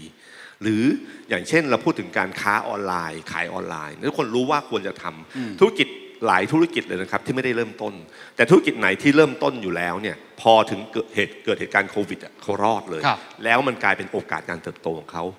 เอ่อ JIB จิ๊บเนี่ยครับชัดเจนที่สุดคือเนื่องจากเขาทำช่องทางการขายออนไลน์ของเขาอยู่ระดับหนึ่งอยู่แล้วพอเกิดเหตุการณ์ปั๊บผมจำได้เลย ผมโทรไปด้วยความเป็นห่วงเฮ้ยเป็นไงบ้างวะแบบสถานการณ์แบบเป็นห่วง บอกพี่อย่าบอกใครนะ ผมดีขึ้น คือดีขึ้นจากยอดขายออนไลน์ที่ทดแทน คุณคิดดูนะจิ๊บ JIB อยู่ในห้างสินค้าครับหน้าร้านเขาเต็มไปหมดเลยแล้วโดนปิดขายไม่ได้ แต่เขามีช่องทางอันเนี้ยทดแทนที่เขาทำไว้แข็งแกร่งพอสมควร มันก็เกิดโอกาสทันที พอเขามีช้อยที่สองตรงนี้ปั๊บทุกอย่างมันเปลี่ยนนะครับ แล้วฉันใครฉันมันเป็นบทเรียนอันหนึ่งที่บอกให้รู้ว่าทุกครั้งที่ก่อนที่จะเกิดวิกฤตอะให้ลองคิดแบบว่ามีวิกฤตก่อนเสมออแล้วเราจะทำอะไรกับมัน ซึ่งผมว่าอันเนี้ยคือสิ่งสำคัญเอ่อ แม้ว่าสถานการณ์นั้นเป็นสถานการณ์ใหม่ที่เราไม่รู้ก็ตามที ถ้าเรามีทางเลือกที่สองเรามีอะไรต่างๆได้ แล้วก็อย่าให้อยู่ในสถานการณ์แต่วันนี้ที่ผมเห็นหลายคนก็คือว่าแม้เขาไม่ได้เตรียมการมาก่อน แต่วันที่เขารู้ว่าหลังชนฝาอย่างเร็วกว่าคนอื่นเขาหันกลับไปสู้อย่างรวดเร็วได้ทันที แต่ใครก็ตามทีเนี่ยชอบคิดอยู่ต่อเสมอว่าเราจะรอดจากอันเดิมรูปแบบเดิม มันคล้ายๆกับเวลาเราตกจากหน้าผาลงมาครับ เราจะพยายามกับกระพือปีกในอากาศตลอดเวลาไม่มีทางขึ้นนะแต่ถ้าวันใดคุณยอมรับความจริงว่าตึ้งแล้วขาติดพื้นเมื่อไหร่คุณมีโอกาสที่ย่อและกระโดดขึ้นอีกครั้งหนึ่งฉะนั้นการยอมรับความจริงในฐานการวิกฤตเป็นเรื่องที่สำคัญที่สุด ยอมรับว่าเป็นแบบนี้ไม่ได้แล้วนะ จมให้ลงอะไรต่างๆเนี่ยในท่านท่านในแง่บุคคลเนี่ยผมเห็นหลายคนนะครับ ที่พอมันจมไม่ลงไม่กล้าตัดสินใจเด็ดขาดพอเกิดเหตุการณ์นั้นขึ้นเมื่อไหร่ปั๊บนี่เขากลับขึ้นช้ามาก แต่ใครก็ตามทีที่ยอมรับสถานการณ์ยอมรับความเป็นจริงได้อย่างรวดเร็ว แล้วปรับตัวกับมันอยู่กับมันได้เขาจะกลับขึ้นมาได้ครับแต่ว่าอย่างที่หนึ่งที่เมื่อกี้ผมจับได้คือต้องยอมรับก่อนว่าหนึ่งโลกไม่แน่นอนหลังจากนี้สองก็คือวิกฤตมันจะซ้อนวิกฤตอย่างนี้ไปเรื่อยๆนะครับให้คิด worst case scenario ไปก่อนตลอดนะครับซึ่งมันก็มาถึงไอการทิ้งไพ่ที่เมื่อกี้พี่ตุ้มพูดว่ามันมากับชื่อหนังสือโลกไม่ได้มีคำตอบเดียวพี่ตุ้มต้องการจะสื่อสิ่งนี้ในหนังสือถูกไหมว่ามันไม่ได้มีคำตอบ ที่ตายตัวอีกแล้วหลังจากปี 2020 ไปหลังจากนี้ ใช่ครับคือหนังสือเล่มนี้จริงๆเอ่อก่อนหน้านั้น ผมมีหนังสือเล่มเอ่อแค่เริ่มต้นใหม่ไม่ใช่พ่ายแพ้อะไรครัเงี้บยก็คือเป็นการให้กำลังใจรูปแบบหนึ่งว่าเวลาที่เราคิดว่าเราพ่ายแพ้เนี่ยมันจริงไม่ใช่พอเริ่มต้นใหม่เนี่ยมันคือมันแค่สิ้นสุดอันหนึ่งแล้วไปเริ่มต้นอันใหม่เท่าเท่านั้นเองครับส่วนโลกนี้ไม่มีคำตอบเดียวความหมายของผมมันคือ ผมรู้สึกว่าอย่าไปสรุปอะไรเร็วเกินไป คนเราพอสรุปอะไรเร็วเกินไปอะเราหรือเราจะไม่ให้โอกาสกับสิ่งที่เราไม่รู้ คือมันโลกเนี้ยความรู้ในโลกเนี้ยผมว่าวันนี้ยิ่งชัดว่ามันมีอยู่สองอย่าง คือรู้ว่ารู้อะไร กับรู้ว่าไม่รู้อะไร ถ้ารู้ว่ารู้อะไรเนี่ยเราไปต่อได้ แต่ถ้าเราเปิดใจว่าเรามีสิทธิ์ที่เราไม่รู้นะเรามีสิทธิ์โง่นะพอเรารู้ว่าเราพร้อมจะโง่กับบางสิ่งบางอย่างเราจะได้เรียนรู้ฉะนั้นพอพอเราสรุปตรงนี้ได้ปั๊บเนี่ยมันเปิดโอกาสกับสิ่งที่เราไม่รู้ฉะนั้นบางทีคำตอบบางคำตอบเนี่ย มันไม่ได้เป็นคำตอบเดียวเหมือนกับที่คุณคิดว่า1 บวก 1 ต้องเป็น 2 เสมอมันอาจจะมีคำตอบอื่น ทิ้งช่องว่างตัวนี้ไว้เนี่ยครับพอทิ้งช่องว่างตัวนี้ไว้เนี่ยคุณจะได้เรียนรู้สิ่งใหม่อยู่เสมอเอ่อในคำนำหนังสือเล่มนี้ผมผมผมชอบเรื่องเรื่องที่ผมเคยเขียนมาแล้วนะครับคือเรื่องของเมนเดลาเมนเดลาเนี่ยเนลสันเมนเดลาเนลสันเมนเดลาเนี่ยมีคนไปทำประวัติชีวิตเขาอะครับเป็นนักเขียนอเมริกันคนหนึ่งไปใช้ชีวิตร่วมกัน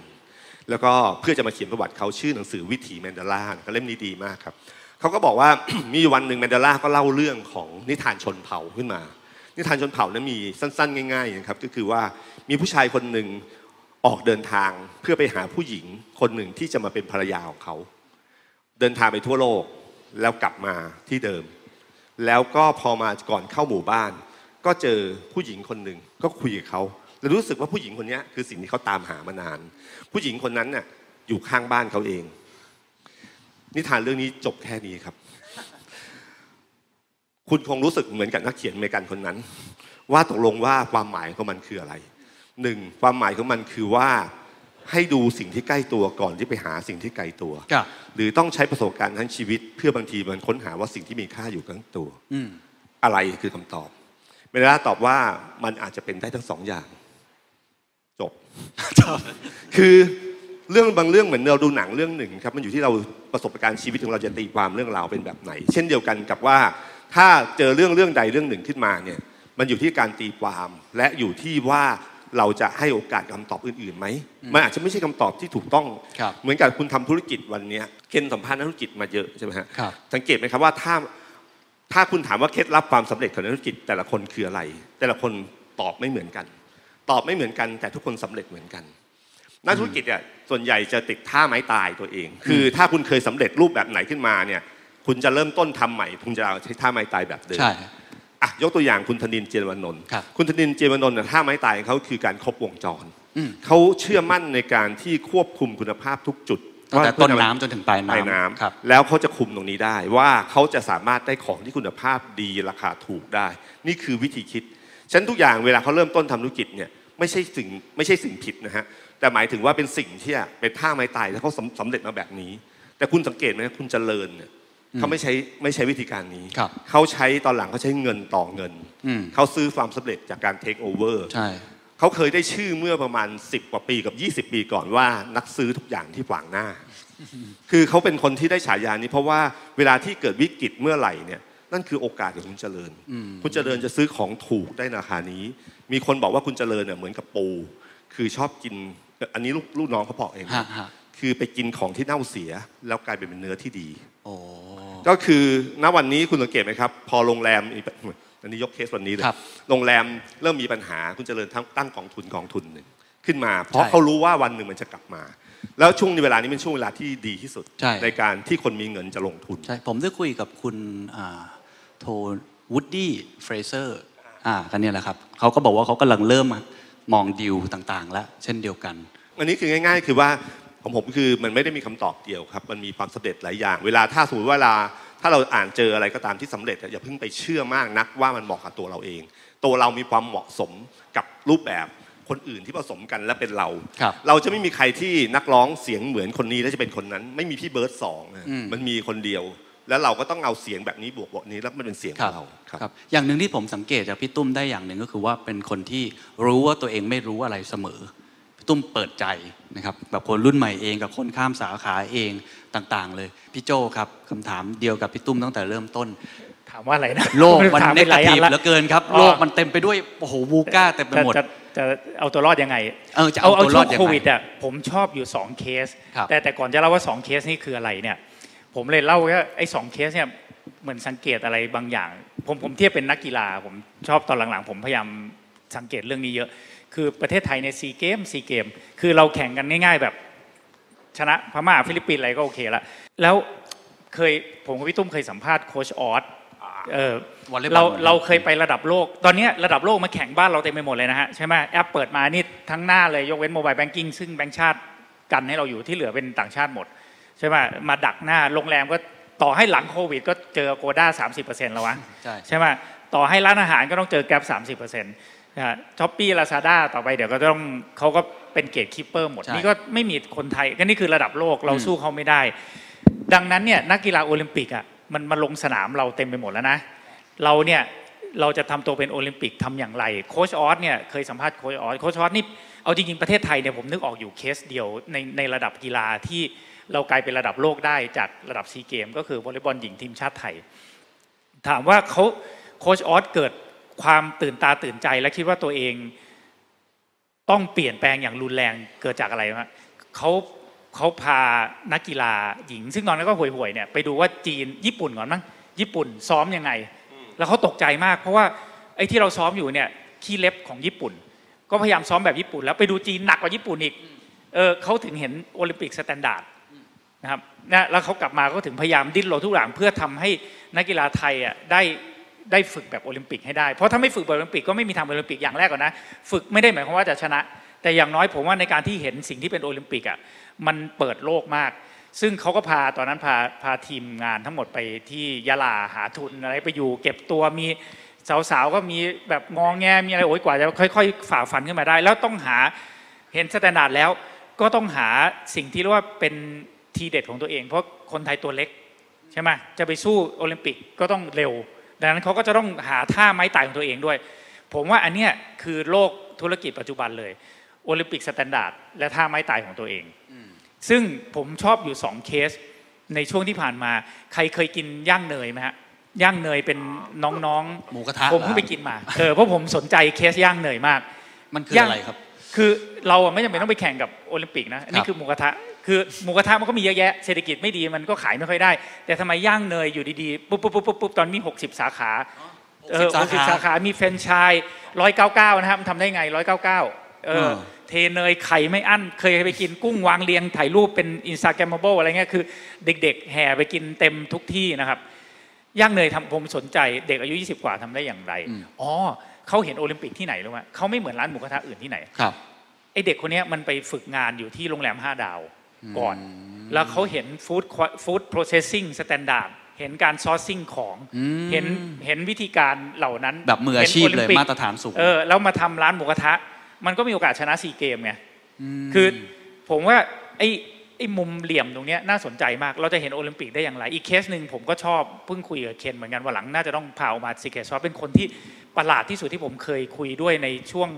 5 ปีที่ผ่านมาเลย พี่ตุ้มจะรู้ผมหมายถึงในรอบ 5 ปีนี้เลยใช่ไหมคมสันลี คมสันแซ่ลี Flash Express คมสันแซ่ลี Flash Express ใครเคยใช้บริการ Flash Express ใช่ไหมมันถูกมากนะ แล้วมันขึ้นเร็วมากเลย คมสันแซ่ลีเผลอๆผมประวัติเขาน่าจะเป็นคนลำปางจบราชภัฏเป็นคนที่เรียกว่าแบบแทบจะไม่มีโอกาสในประเทศแหละฮะแล้วเขาก็ไปอยู่เหมืองตอนอายุ21ไปทำอะไรได้เงินมาก้อนหนึ่งทำอสังหาริมทรัพย์ แล้วได้เงินมาจำนวนหนึ่ง แต่เขาเนี่ยอยู่ในแวดวงคนจีนนะครับ เขาไปเมืองจีนเขาเห็นสตาร์ทอัพจีนเขาเห็น Olympic standard ว่าคนจีนมันทำงานยังไง คนเก่งในความหมายสตาร์ทอัพเนี่ยประเทศไทยนี่ขี้ผงมากอะพอเห็นคนจีนอะแล้วเขาอะเอาโมเดลนั้นเขารู้ว่าเมืองไทยยังพอมีช่องว่าง เมืองจีนมันเกิดมาแล้วเขาเห็นเมืองจีนเขามาทำ Delivery เขาเคลมนะครับว่าเขาจะแซงเคอรี่เร็วๆนี้นะครับทำมา 3 ปีเองนะแต่เขาทำงาน Olympic standard ของเขาคืออะไร เอาครับแค่เวลาก่อนไม่พูดถึงเทคนิคนะ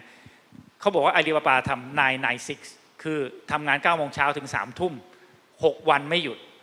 นี่คือ Olympic standardแน่นอนคนไทยก็บอกเราต้อง work-life balance อันนี้เราก็ซีเกมไปแล้วอย่างแรกนะคมสันน่ะจะชนะ Olympic standard มันทำ nine nine seven นะครับ nine nine seven น่ะ7วัน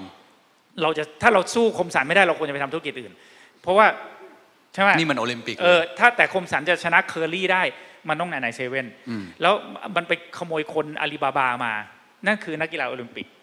ไม่เรียกว่าขโมยเลยคือไปซื้อตัวมา เอาเงินเท่าที่มีทั้งหมดเลยนะยัดลงไปทำครับแล้วเอาคนอาลีบาบามาใช้ dev เมืองจีน วิธีคิดเนี่ยแบบไปคุยเหมือนเหมือนคนจีนที่พูดไทยได้เลยฮะคือผมไม่เคยเจอสตาร์ทอัพถ้าจะมียูนิคอร์นไทยอะไอ้นี่คนแรกแน่ๆนะฮะแล้วแล้วมันทำจากต้นทุนทางสังคมศูนย์เลยนะคือมันเด็กอยู่ลำปางอะไม่รู้จักใครเลยอะถ้าไป search คมสันแซ่ลีอะ มันลงหนังสือเส้นทางเศรษฐีนะฮะไม่ได้ลงหนังสือสตาร์ทอัพอะไรมันไม่ได้ทำ PR ไม่ได้อยู่ตามอะไรเงี้ยเลยลองไป search ดูเจ้าของ Flash Express ผมทำนายเลยว่าคนนี้จะเป็นยูนิคอร์นคนแรกถ้ามันไม่ตายก่อน เพราะว่ามันทำงานหนักมากเลือดบางทีบอกกระอักเลือด แล้วเขาอายุยี่สิบเก้าโอ้โหยี่สิบเก้านะฮะไอ้ย่างเนยยี่สิบแปดโอ้เออ นี่คือที่สิ่งที่ผมผมคิดว่าโลกตรงเนี้ยถ้าเราถ้าเราตัวรอดตรงไหนมันเป็นพวกซีเกมอยู่วะ เราควรจะไปแข่งแถวๆเนี้ยโอลิมปิกจะไปแข่งเราสู้ไม่ได้ใช่ไหมแต่พวกซีเกมเนี่ยแล้วเราอะจะฝึกโอลิมปิกได้อย่างไรอืมโอลิมปิกมันมีหลายทางมากนะเช่นเราเราไปเปิดหูเปิดตาไปทำงานกับบริษัทที่เป็นโอลิมปิก ไปมี mentor ที่เขาเป็นระดับโค้ชระดับโอลิมปิกอะถ้าเราเป็นนักวอลเลย์บอลหญิงทีมชาติไทยแล้วโค้ชออสฝึกให้เราแม่งเก่งแน่นอนอืนะมถ้าไม่ตายก่อนนะเก่งแน่นอนใช่ไหมหรือผมเคยอยู่กับคุณซิกเว่ซึ่งตอนนี้เขาเป็น global leader เนี่ยผมก็เรียนรู้เขาหกปีนี่โอ้โหแบบเหมือนเรียนลัดอะ เราจะเอาตัวเองเข้าไปเห็นโอลิมปิก standard ได้ไงก่อน อันเนี้ยผมคิดว่าทำที่จะคล้ายๆกับพี่ตุ้มด้วยพอเราเห็นโอลิมปิก standard เราจะถ่อมตัวมากเราจะ humble เราจะรู้ว่าตัวเองไม่รู้ เรายังโอ้โหเรายังอีกไกลอะแล้วเราจะชัดมากเลยว่าเราต้องทำอะไร เราสู้เขาได้ไหมถ้าสู้ไม่ได้ เราเอาวิธีตัวมิกแสนั้นมาแข่งสนามนี้ได้ไหม อันนี้ผมเรียนรู้อยู่ 2 เคส คือในช่วงที่ ช่วงโควิด มันก็จะมีคนที่มันโผล่ขึ้นมาอย่างเงี้ยครับแล้วก็เป็นดาวรุ่งขึ้นมาได้ใช่ไหมฮะแน่นอนอีกคนหนึ่งอยู่ข้างหลังนะครับนั่นเน็กก็รวยมากอยู่ข้างหลังนะครับเป็นเป็นช่วงโควิดเนี่ยก็โอ้โหรายการทะลุทะลวงใช่ไหมก็มีต้องมีนั่นเน็กก็โอลิมปิกแต่แต่นั่นโอลิเน็มกปิกนี่สแตนดาร์ดเหมือนกันนั่นใช่เน็กไหมไม่รู้โอลิมปิกไหมนะฮะแต่ไม่รู้อะแต่รวยแต่รายการคนดูเป็นแสน เดี๋ยวติดตามรายการใหม่กับโรบินฮูดได้นะฮะศุกร์หน้า แต่เล่าให้ฟังว่าครับมันโอลิมปิก standard อะ เออถ้าเราถามตัวเองอะมันคืออะไรวะ แต่แน่นอนเราจะมี excuse เสมอ ผมก็เรื่องมันคือเป็น growth mindset กับ fix mindset อืมคือถ้าเรามี growth mindset เนี่ยเราจะตื่นเต้นเราอยากจะฝึกเราอยากจะไป แต่ครับ fix mindset ก็คืออะไรนายนายซิกใช่ไหมผมก็เคยเขียนเรื่องนี้ก็มีคนมาเขียนคอมเมนต์โอ้ยอย่างนี้ก็ไม่มี work life balance ก็แน่นอนก็มันอยู่จะแข่งกับเขาไหมล่ะเออคือมันจะมีเหตุผลเสมอแหละเวลาเวลาโอ้ยย่างเนยย่างเนยทำไปโอ้ยร้อยเก้าเก้าโอ้ยเราเราก็ไม่รู้จัก ร้านแบบเขาหรือไม่มีซัพพลายเออร์แบบเขาเราทำไม่ได้หรอกครับคือเนี่ย fix mindset อืมเออไม่ต้องสงครามหมูกระทะหรอกมันมีสงครามอื่นเยอะแยะที่ยังประเทศไทยที่ที่ยังมีซีเกมอยู่เยอะมากอะอืมเพียงแต่เอาเราเราเอเชียนเกมเราก็ชนะแล้วไม่ต้องโอลิมปิกหรอกแต่เราเราจะไปเราจะเอาตัวเองอะไปเห็นตรงนั้นได้อย่างไรผมว่าอันนี้เป็นบทเรียนในช่วงโควิดที่คือที่คือพี่โจกำลังจะบอกว่าโลกหลังโควิดเนี่ยต้องโอลิมปิก standard เท่านั้นถึงจะอยู่รอดได้ ต้องฝึกแบบโอลิมปิกนะอาจจะไม่ได้เก่งเหมือนโอลิมปิกครับ ฝึกแบบโอลิมปิก mindset ต้องเป็นโอลิมปิกใช่ เลย แล้วถ้าจะแข่งกับคนโอลิมปิกต้องหาท่าไม้ตายของตัวเอง อืมเหมือนเหมือนโค้ชออสแต่ถ้าแต่ถ้าไม่อยากแข่งโอลิมปิกอะด้วยความที่เราฝึกแบบโอลิมปิกอะเราครับชนะสนามซีเกมได้อืมอืม เออสนามคนไทยยังซีเกมอยู่เต็มไปหมดเราชนะซีเกมได้เหมือนกันครับ เออแต่เราเองเนี่ยต้องต้องต้องฝึกแบบโอลิมปิกอืม เออ ซึ่งซึ่งอันนี้ผมเคยได้พูดคุยกับคุณคมสันเหมือนกันซึ่งเดี๋ยวจะเป็นแขกรับเชิญคนต่อไปเหมือนกัน คุณโก้อนันดาเป็นคนแนะนำมา แล้วก็พูดคล้ายๆ กับกับพี่โจเหมือนกันนะว่า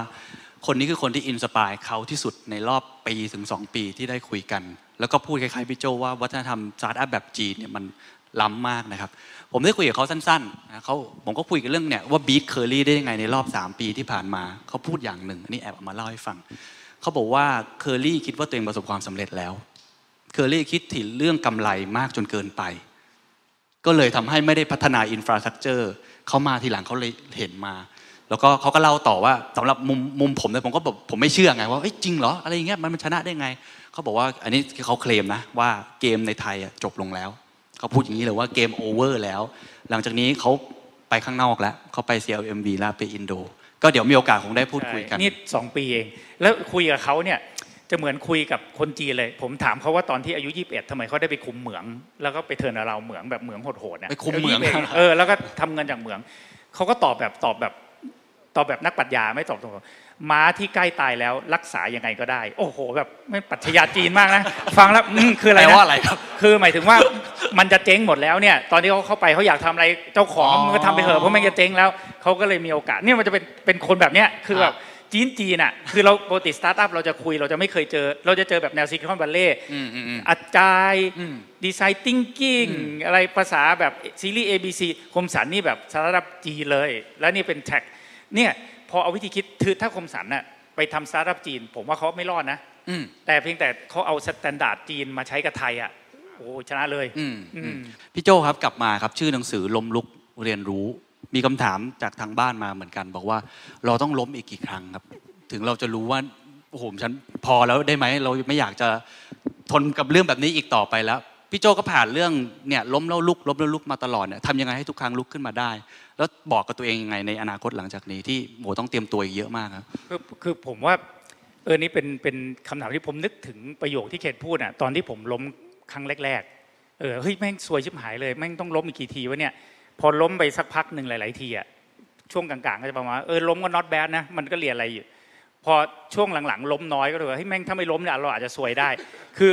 ผมคิดว่าล้มมันหรือว่า fail หรือว่าแป๊กเนี่ยมันน่าจะเป็น prerequisite ของ success นะก็คือก็คือดังนั้นเนี่ยแทนคือมันย้อนแย้งเราเรา อันนี้อาจจะเป็นหนังสือเล่มต่อไปได้ก็มันพยายามคือมันเป็นความลับของฟ้ามันเป็นเรื่องย้อนแย้งมากนะคือย้อนแย้งทุกเรื่องอะยิ่งยิ่งไม่รู้เราคุยอะยิ่งไม่รู้ยิ่งรู้อืมอืมใช่ไหมฮะเออยิ่งยิ่งกันดานคือสินทรัพย์ ยิ่งไม่มียิ่งมีเดทไลน์ยิ่งมีข้อ Resource จำจำกักัดดยิ่งยิ่งมี creativity เลือกเอาเอาแค่กระทั่งใกล้ตัวก็ได้ยิ่งหิวยิ่งดีตอนเนี้ยใช่ไหมทฤษฎีอ่าตอนเนี้ยความหิว คือการการฮิลต่อลิ่งสู้อืมเออสมัยก่อนมันยิ่งย้อนแย้งนะยิ่งมีวินัยยิ่งอิสระ เราจะพูดเรื่องนี้ตอนจบก็ได้นะคลิปโซเก้ก็บอก ถ้าถ้าไม่มีวินัยเลยเป็นทาสของ passion อืมอ่าไอ้นี่ก็เหมือนกันยิ่งล้มยิ่งเรียนยิ่งสำเร็จอืมดังนั้นเนี่ยมันก็เหมือนกันก็คือ ถ้าไม่ล้มเราจะรู้ได้ไงว่ามันไอเนี่ยมันเป็นมันมันจะเกิดกระบวนการความคิดเข้าใจเรื่องราวต่างๆอะเราไม่สามารถเข้าใจได้เองโดย คือโดยเฉพาะคนอย่างผมที่ อีโก้เยอะๆเนี่ยถ้าไม่ล้มเนี่ยจะไม่เข้าใจมันเลยอืมดังนั้นผมก็เลยคิดว่าจะจะใช้คำบอกว่าล้มก็ได้แป๊กคือบางคนล้มมันแบบล้มเดี๋ยวลุกไม่ได้ คือแป๊กอะไปแป๊กบ้างอะไรนิดๆหน่อยๆนะผมว่าอันเนี้ยถ้าเกิดเราไปถึง stage ที่บอกว่าเฮ้ยถ้าไม่แป๊กเนี่ยเดี๋ยวซวยแน่ๆเลยเราไปทำอะไรใหม่ๆแป๊กมันคือการออกจาก comfort zone อืมถ้าเรากลัวล้มเราจะอยู่ใน comfort zone comfort zone มันมันไม่มีอะไรงอกในนั้นอะอืมเวลาคนบอกอะอืมเออดังนั้นเนี่ยผมก็เลยคิดว่าคือถ้าเราจะเรียนรู้เนี่ยเราต้องล้มอื มมันเป็นพีเรียกทุกครั้งทุกครั้งที่พี่โจล้มนี่บอกกับตัวเองว่าอย่างไงตอนหลังๆนะตอนแรกๆก็ซวยชิบหายอะคือทำไมต้องเกิดขึ้นกับเราว่าอ้วนอ้วนตอนอายุ 37 แล้วเข้าโรงพยาบาลครับเข้า CCU อะไรคนอ้วนคนอื่นแม่งไม่เห็นต้องเข้าเลยคือเราจะโกรธโกรธคนอ้วนทั้งประเทศทำไมเราซวยอยู่คนเดียวอะไรเงี้ยแล้วเราก็เลยต้องเป็นพานิคดิสออเดอร์ทำไมต้องเกิดขึ้นเราคนเดียววะใช่ไหมแล้วเราก็ต้องมาวิ่งต้องมากินผักต้องมาออกกำลัง จนตอนนี้แข็งแรงก็จะรู้สึกว่าตอนนั้นโคตรโชคดีเลยที่ล้ม เพื่อนหลาย ๆ คนที่มันไม่ได้ล้มช่วงเดียวกันไอ้อ้วนๆพวกนั้นตายไปหลายคนแล้วดังนั้นเนี่ยโชคดีหรือโชคร้าย อืมโชคดีหรือโชคร้าย เออ มันมันขึ้นอยู่กับเราคิดโชคดีหรือโชคร้าย หลาย ๆ ครั้งที่ถามว่าเราเราเข้าใจและ appreciate คนเกิดจากอะไร เกิดจากเรามีอีโก้เยอะแล้วเราลาออกไป แล้วเราก็สมสารไปทำอะไรที่ล้มเหลว เราจะเริ่มเข้าใจเราถนัดอะไรไม่ถนัดอะไร พวกนี้มันมันต้องเล่นจริงเจ็บจริงเสมออะผมก็เลยมันมันก็เลยเป็นเป็นสิ่งที่ ณตอนเนี้ยถ้าถ้ารู้สึกราบลื่นเนี่ยจะรู้สึกเสียวๆคือมันต้องมีอะไรแบบมันต้องโดนอะไรแน่ๆเลยอืมมันก็จะเป็นเนี่ยเนี่ยโรบินฮูดเนี่ยช่วงช่วงทรมานก็ทรมานทรมานโดนด่าทุกวันเลย พอผ่านมาได้ก็จะเรียนรู้อีกแล้วเอออย่างเงี้ยมันก็จะต้องมีมีเวอร์ชันพวกนี้ ดูเหมือนเป็นทักษะจำเป็นมากนะครับสำหรับโลกหลังจากนี้ที่พร้อมที่จะล้มตลอดเวลา แล้วก็ไม่ได้คิดว่าเป็นเรื่องแปลกซึ่งแล้วก็ลุกซึ่งได้เร็วด้วย จริง ๆ ก็ไม่ได้เป็นเรื่องแปลกด้วยซ้ำมันมีทฤษฎีอย่างเมื่อกี้ผมพูดไปทีหนึ่งที่เรียกครับว่า growth growth mindset กับ fix mindset ก็คือคนที่มันสำเร็จทั้งโลกอะมันคือ growth mindset อะก็คือไอ้ล้มแล้วเรียนใช่ไหมเฮ้ยเหตุการณ์นี้เกิดขึ้นแล้วแล้ววิกฤตคือโอกาสไอ้พวก fix mindset จะคิดอีกแบบหนึ่งผมเมื่อสัก 4 ปีก่อนตอนเข้า SCB ใหม่ๆ ผมได้ตาม CEO ไปเจอคุณสัตยานะลือล่าที่เป็น CEO ของ Microsoft อะครับอืมที่ที่ที่เลดมอนด์วอชิงตันตอนนั้นเขาเพิ่งเป็น CEO ได้สักปี 2 ปี แล้วเขาเทิร์นเรา Microsoft ถ้านึกภาพออก Microsoft ช่วงหนึ่งมันแย่มากนะใช่ไหมแบบเหมือนจะแพ้เป็นไดโนเสาร์ไปแล้วแล้วตอนนี้กลายเป็น Market Cap อันดับ 1 2 ของโลกใหม่ มี Innovation มีอะไรเต็มไปหมดเลย คุณสัตยานะลือล่าตอนเจอครั้งแรกอะทั้งออฟฟิศพูดเหมือนกันหมด Mobile First Cloud First อันนี้เป็น Purpose เป็นเป็นเป็นทิศทางเลยอะไรที่ไม่ใช่ทิ้งเหมือนสตีฟจ็อบเข้าเข้า Apple รอบ2เลยตัดทุกอย่างเหลือแค่ 4 แกน คล้ายๆกันเลยสัตยาตอนนั้นเนี่ยผมเจอคน Microsoft ไม่พูดเหมือนกันนี้หมดหมดเลย แล้วก็พูดอีกคำหนึ่งซึ่งคุณสัตยาพูดแทบจะแบบตอนเล่าให้ฟังเนี่ยออฟเซนเรื่องนี้มากคือ เขาจะต้องเปลี่ยนคน Microsoft ทุกคนให้มี growth mindset ให้ได้ แล้วผมถามว่าแล้วถ้าไม่มีทำไงก็ต้องเอาออกเขาบอกเลยเขาจะเป็น the whole thing อะคือต้องเป็น growth mindset company อืมเออแล้วเขาก็พูดถึงคนเขียนให้ผมไปอ่าน ซึ่งป่านนี้ก็ยังไม่ได้อ่านนะไปไปฟังคลิปง่ายๆเอาเรื่อง growth mindset ก็เป็นวิธีการคิดแบบเนี้ยเออถ้าถ้าองค์กรมันมี growth mindset เขาบอกว่าเดี๋ยว innovation ก็จะมาเองอืมเออ growth mindset ก็คือผมว่าหลายๆคนก็จะคงจะเคยได้ยินอะผมเล่าเล่า growth mindset เรื่องหนึ่งที่แบบ extreme ก็ได้วาลารีทาแคกเป็นมือปืน เหรียญทองคือยิงเก่งมากอยู่ฮังการีเสิร์ชได้นะเอ่อปี 1934 38 นานแล้วล่ะครับเขาเป็นทหารด้วยเขาเนี่ยน่าจะได้ไปโอลิมปิกแน่ๆกำลังจะคัดปีหน้า ความซวยคือเป็นทหารดันไปจับระเบิด แล้วมือระเบิด มือขวาระเบิดซวยเลยทำไมอะแล้วก็เขาเข้าโรงพยาบาลไปหลายเดือนเลยนะอีกปีหนึ่งอะมีการแข่งขันเพื่อไปโอลิมปิกเขาก็มาพันมือมือขวาด้วนๆมา โอ้ยพวกนักกีฬาที่เป็นเพื่อนกันบอกเฮ้ยนี่มัน เข้มแข็งเนอะมันมาเชียร์เพื่อนมันมาดูแบบแทนที่มันจะได้ไปเนี่ยมาถึงมันมาดูเพื่อน ก็เดินเข้าไปทักเฮ้ยทาแคกเฮ้ยยูเข้มแข็งนะใจเย็นๆนะเดี๋ยวไอจะเอาเหรียญทองเพื่ออยู่ไอ้ทาแคกบอกเฮ้ยไอไม่ได้มาเชียร์ไอมาแข่งในช่วงที่เขามือขวาด้วนบาดเจ็บเนี่ยมันไปหัดยิงมือซ้ายอืมแล้วยิงจนแข่งได้ไปโอลิมปิกชนะนะครับโอ้ได้เหรียญทองโอลิมปิกสองเหรียญไปดูดิเป็นนักกีฬาโอลิมปิกที่เขาเรียกว่าเป็นสุดยอดนักกีฬาโอลิมปิก เป็นคนแรกที่เป็นเหมือนนักกีฬาพิการที่ได้เหรียญทองโอลิมปิกนะอืม คนเหล่านี้คิดได้ยังไงว่ามือขวาขาดแล้วก็ยิงมือซ้ายแทนอะเราเป็นมือ fix mindset คืออะไรมือขวาขาดโชคร้ายโดนระเบิด growth mindset คือมือขวาขาดไม่อะไรเหลือมือซ้ายไปหัดยิงจนได้อะเนี่ยนี่คือ extreme แห่ง growth mindset นะฮะเราจะเป็นอย่างนี้ได้ไงมันก็คือต้องล้มเหลวอะล้มเหลวช่วงแรกเราก็ท้อถอยสักพักหนึ่งเฮ้ยเราเรียนรู้อะไรมันได้เลยผมว่ามันมีกระบวนการบางคนเกิดมาพร้อมโกรธไมเซ็ตบางคนอาจจะต้องฝึกอย่างผมอะก็คือโดนบ่อยๆ ก็จะเริ่มแบบ เออแม่งก็โดนเงี้ยก็ หาทางอะไรข้อดีออกมาอย่างมันละกันอะไรครัเงี้บยผมว่ามันก็เป็นเป็นวิธีคิดอันหนึ่งอะมันพลิกสองด้านครับของพี่โจนี่ได้ยินว่าล้มบ่อยพี่ตุ้มแหละครับผมไม่ค่อยทราบเหมือนกันว่าจริง ๆ แล้วประสบการณ์พี่ตุ้มเป็นเป็นเกาต์บ่อยอ่ากระดูกกระดูกไม่ดี กระดูกที่แบบไม่มันดีมีเราเหตุการณ์ที่แบบล้มหนักๆแชร์ให้กับทุกท่านฟังนะครับแล้วลุกขึ้นมาได้เออผมไม่ค่อยมีแบบนั้นนะชีวิตผมแบบอยู่กลางๆ ขึ้นลงขึ้นลงบ้างเล็กน้อยอะไรอย่างเงี้ยนะครับ แต่ก็มันมีจุดเปลี่ยนบางจุดที่แบบโอเค มันก็เป็นแบบอย่างเช่นจุดเปลี่ยนของออกจากไม่ได้ชนมาอะไรอย่างเงี้ยมันก็เป็ครันบจุดเปลี่ยนธรรมดานะครับ แล้วก็ทำให้เห็นอันหนึ่งก็บางทีที่เราคิดว่าเอ่อ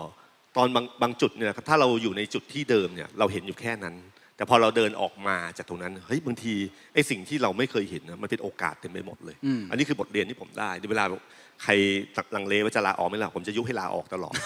นะครับบอกว่าเอ้ยมันมีบางอย่างที่โลกใหม่ที่คุณยังไม่รู้บ้างนะ แผ่นดินใหม่ยังไม่รู้บ้างนะอะไรอย่างเงี้ยแล้วบางทีน้องหลายคนเลยครับ ที่ออกจากวงการสื่อทีวี ออกไปปุ๊บแล้วแบบความรู้สึกแรกเนี่ย คือความรู้สึกแย่อืมไม่มีผมบอกเฮ้ยอย่าลืมนะ คุณมีอะไรอยู่บ้าง แล้วคุณออกไปแล้วคุณอาจจะเจอสำคัญที่สุดคุณนิสัยดีหรือเปล่าพอคุณนิสัยดีเนี่ยบางทีมันไม่ใช่ความสามารถนะครับนิสัยดีพอออกไปแบบนิสัยดีเนี่ยจะเป็นตัวที่ทำให้เราอยากทำงานกับเขา คุณเชื่อไหมเวลาถ้าผมจ้างคนอยู่3ามสี่คน เรารู้สึกว่ามีออกออกมาจากวงการทีวีสามสี่คนไอ้เนี่ยเคยคุยแล้วนิสัยมันดีอะ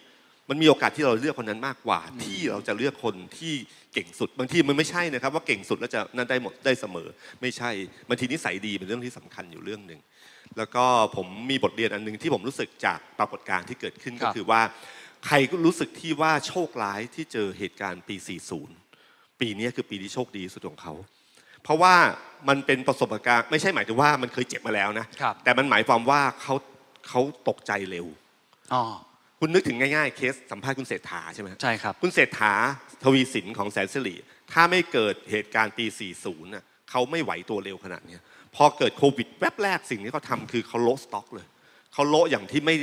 แบบแบบแบบไม่ยอมเสียคือยอมเสียหน้า อืม เพราะเขารู้ว่าในภาวะวิกฤตเนี้เงินสดสำคัญที่สุด พอเขารู้ว่าเงินคนที่ผ่านวิกฤตปี40 จะรู้เลยว่าเงินสดสำคัญที่สุดนะครับเวลามีค่ามากอืมเอ่อพยายามจะขายให้แพงๆแต่ใช้เวลานานเนี่ยบางทีมันจะไม่ได้ตามนั้น ตัดสินใจอย่างรวดเร็วเพื่อเอาเงินสดโกยเข้ากระเป๋า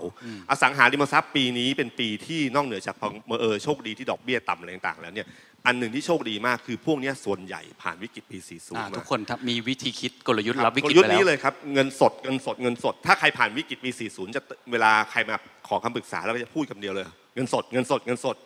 เร็วที่สุดเร็วที่สุดอืมพอไอ้ตรงเนี้ยใครผ่าน ในวันที่คุณเคยโชคร้ายในอดีต วันนี้คุณอาจจะรู้สึกว่าโชคดีที่คุณเคยโชคร้ายอืมนะฉะนันผมว่าเด็กรุ่นใหม่หลายคนวันนี้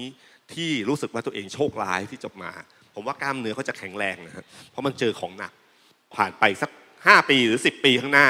เขาจะขอบคุณที่มันเกิดเหตุการณ์ในช่วงเวลาที่เขายังเด็กอยู่ ที่เขารู้สึกว่า คือเด็กนี่ล้มแล้วกระดูกมันงอกเร็วอะมัน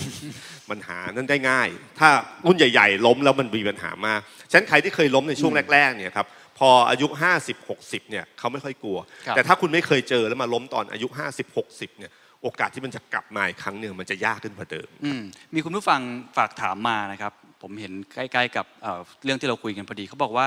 เมื่อไม่ได้มีคำตอบเดียว แล้วเราต้องใช้วิธีคิดอะไรเพื่อเลือกคำตอบที่ใช่ที่สุดณเวลานั้น เราจะรู้ได้ยังไงครับ ว่าไอ้คำตอบเนี้ยมันน่าจะใช่ที่สุด คือโลกนี้ไม่มีคำตอบเดียวคือ หัวใจสำคัญคือการเปิดใจให้กว้างกับการรับสิ่งใหม่ แต่การที่จะรู้ว่าคำตอบนั้นใช่หรือไม่ใช่เนี่ยยากมากนะครับ เพราะว่าอย่างเช่นที่คนบอกว่าเวลาเจอวิกฤตเนี่ยจุดไหนที่คุณจะควรจะยอมแพ้ผมมันเป็นศิลปะเลยครับมันเป็นศิลปะที่คุณจะต้องเรียนรู้เองว่าจังหวะเนี้ยพอไม่พอตั้งเป้าหมายว่าอยู่แค่นี้แล้วพอแล้วนะ แล้วค่อยไปอันอื่นบ้างอืมอันนี้เป็นเรื่องของของแต่ละคนเลยครับว่าตรงไหนเอ่อ ผมว่าในโลกของวันนี้ไม่ว่าจะเรื่องนี้ก็ตามทีหรือเรื่องของ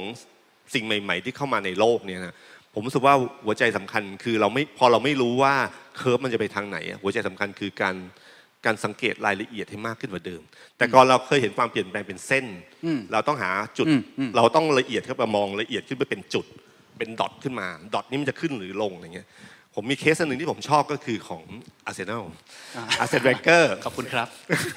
มันพี่เชียร์พี่โจก็เชียร์อาร์เซนอลทั้งคู่ลนะครับปีหน้าแชมป์แน่นอนปีนี้ปีนี้ไม่เอาปีนี้ไม่เอาปีปีนี้อันดับที่ปีเท่าไหร่นี้ซ้อมแล้วไปครับก่อนสามเดือนที่แล้วพี่โจยังบอกผมอยู่เลยว่าแชมป์แน่ไม่นอนปีปีนี้เล่นเพื่อสุขภาพเดี๋ยวติดโควิดครับปีหน้าค่อยเอายังไงแมนยูสนามสวยกว่า ก็คือเขาเขาผมจำได้ว่าเขาคือเวลาเราดูเรื่องกีฬาเราเห็นในสนามเนี่ยเราไม่ค่อยรู้ว่าวิทยาศาสตร์การกีฬาไปถึงไหนครับตอนที่เราสัมภาษณ์โค้ชออส โค้ชออสเอาโปรแกรมอันหนึ่งที่เราเห็นแล้วเราตกใจว่าอ๋อมันแบบนี้นี่เอง โปรแกรมของเขาคือทุกครั้งที่คุณสังเกตไหมครับว่าเวลาใครโดดตบขึ้นมา เวลาบล็อก แล้วก็เวลาการที่จะซ้อนอยู่ข้างหลังนี่เป็นไงเขามีสถิติเลยว่าผมเนี่ยโดดตบปั๊บเนี่ยบอลมันจะลงตรงจุดไหนมันมีสถิติเรียบร้อยเลยนะครับฉะนันพอคนนี้ขึ้นเมื่อไหร่ปั๊บคุณรู้เลยคุณไปดักตรงจุดไหน นี่คือโอกาสเหมือนกับเวลานักบอลเวลายิงลูกโทษเนี่ยครับเขาจะรู้เลยว่าไอ้คนเนี้ยมันจะชอบยิงมุมไหนครับใช่ไหมครับ ประตูจะรู้เลยว่าถ้าไอ้คนนี้ยิงลูกโทษเนี่ยโอกาสที่เขาจะพุ่งไปตรงจุดไหนมีโอกาสมากที่สุด อันนี้ก็เหมือนกันวิทยาศาสตร์การกีฬาเนี่ยมีละเอียดยิบ มีละเอียดว่าเวลาคุณโดดเสิร์ฟอะครับร่างกายที่เวลาคุณสปริงขนาดเนี้ยกล้ามเนื้อคุณไปถึงขนาดไหน คุณไปถ้าคุณไปแบบนี้มันจะตบแรงขึ้นกว่าเดิมอะไรเงี้ยอืมรายละเอียดมันมีเยอะมาก ฟุตบอลก็เช่นกันอาร์เซนอลเกอร์นี่จ้างนักวิจัยทีมทีมหนึ่งเลยนะครับ ให้ไปสแกนลูกตาของนักบอลอืม สแกนลูกตานักบอลนะครับคือไปแบบกล้องจับแล้วก็สแกนลูกตาเลยว่าในเวลาสิบวินาทีเขามองคือคือมันมีนักบอลระดับโลกกันธรรมดาอ๋ออ๋อคือเวลาเราเล่นบอลใช่ไหมครับเขาก็ต้องมองกว่าเขาจะมองกวาดสายตาว่าดูคู่ต่อสู้อยู่ไหน ฝั่งเราอยู่ตรงไหนบอลจะมายังไง สแกนเนี่ยแต่ละคนสแกนกี่ครั้งอืมแล้วก็เห็นว่าสถิติว่านักบอลระดับโลกนี่มันสแกนเยอะมาก คือตาของเขาเนี่ยมันมองปุ๊บปุ๊บปุ๊บถ้าผมจำไม่ผิดนะครับ ประมาณ 10 วินาทีเนี่ยสแกนกัน 8 ครั้ง 9 ครั้งแบบมองตลอดหัวหลายวินาที เรดาร์เขาใช้คำว่าเรดาร์อืมก็การสแกนอย่างเงี้ยทำให้เขาตัดสินใจได้ว่าเมื่อบอลมาถึงเขาอืมเขาจะตัดสินใจยังไงอืมเพราะคนในแต่ละแต่ละตำแหน่งเนี่ยแต่ใช้เวลาตัดสินใจไม่เหมือนกัน กองหลังมีเวลาเยอะครับ กองหน้ามีเวลาน้อยสุดว่าบอลมาถึงปั๊บเขาต้องตัดสินใจวินาทีไหนวินาทีไหนแค่นั้นเลยอืมฉะนั้นใครสแกนได้เยอะเนี่ยนะครับมันก็จะสามารถที่จะอ่านอนาคตได้ง่ายอืมฉะนั้นผมก็เลยคิดว่าในโลกแห่งความเปลี่ยนแปลงเรื่องนี้เรื่องสำคัญ คือคุณไม่รู้ว่ามันเกิดอะไรขึ้น คุณจะมองมันเป็นเส้นไม่ได้ฉะนั้นคุณต้องสแกนบ่อยอืมๆสแกนที่จะมองจุดต่างๆ แล้วคุณทำพอทำนายได้ เพราะคุณเห็นดอทของมันเป็นยังไง ผมว่านี่คือเวลารับมือกับความเปลี่ยนแปลงกับสิ่งที่เราไม่รู้ครับพี่พี่โจครับพี่โจต้องเสริมตรงนี้นิดนึงเพราะผมว่าช่วงปลายปีเนี้ผมคุยกับนักธุรกิจหลายท่าน ผมก็จะถามว่าปีหน้าแผนเป็นไง ทุกคนจะตอบคล้ายๆกันว่ายังไม่รู้เหมือนกันว่าจะเป็นยังไง แต่เขาอาจจะคิดเป็น scenario scenario หรือเป็นจุดๆ ซึ่งผมว่ามันเป็นวิธีการฉีกตำรา การวางแผนไปข้างหน้าตลอดเหมือนกันนะครับ ตัวพี่โจเองวางแผนเนี่ยไม่ว่าจะเป็นเป็นบอร์ดในที่ไหนเนี่ยเวลาเขาคุยกันเขาวางแผน หรือมีคำแนะนำวางแผนไงครับวางยุทธศาสตร์20 ปีป่ะถามถามพี่ตุ้มพอดีก็ถามพี่ตุ้มคือผมผมเป็นคนที่อาจจะไม่รู้เป็น reference ที่ดีได้ไหมนะคือผมเป็นศิลปินมากอะคือน้อง PR ก้อยอะครับตั้งวิธีการทำงานผมว่า มั่วมั่วกะกะ นี่คือเป็นวิธีการผมเลยอะในการทำงานก็คือมั่วๆไปก่อนแถลงข่าวก็กะกะเอาประมาณเนี้ยไม่ต้องเป๊ะหรอก ไม่ต้องมีคิวอะไรขึ้นมาแถลงแล้วพี่แล้วถ้าเกิดมีใครปลั๊กหลุดเอาปลั๊กหลุดก็พูดขำๆไปคือคือผมจะเป็นคนที่ไม่ได้มีแผนเลยเลยอะก็คือคือมีคร่าวๆอย่างโรบินฮูดก็คิดเป็นอาทิตย์เอาเฮ้ยที่หน้าแถลงข่าวอะไรดีวะ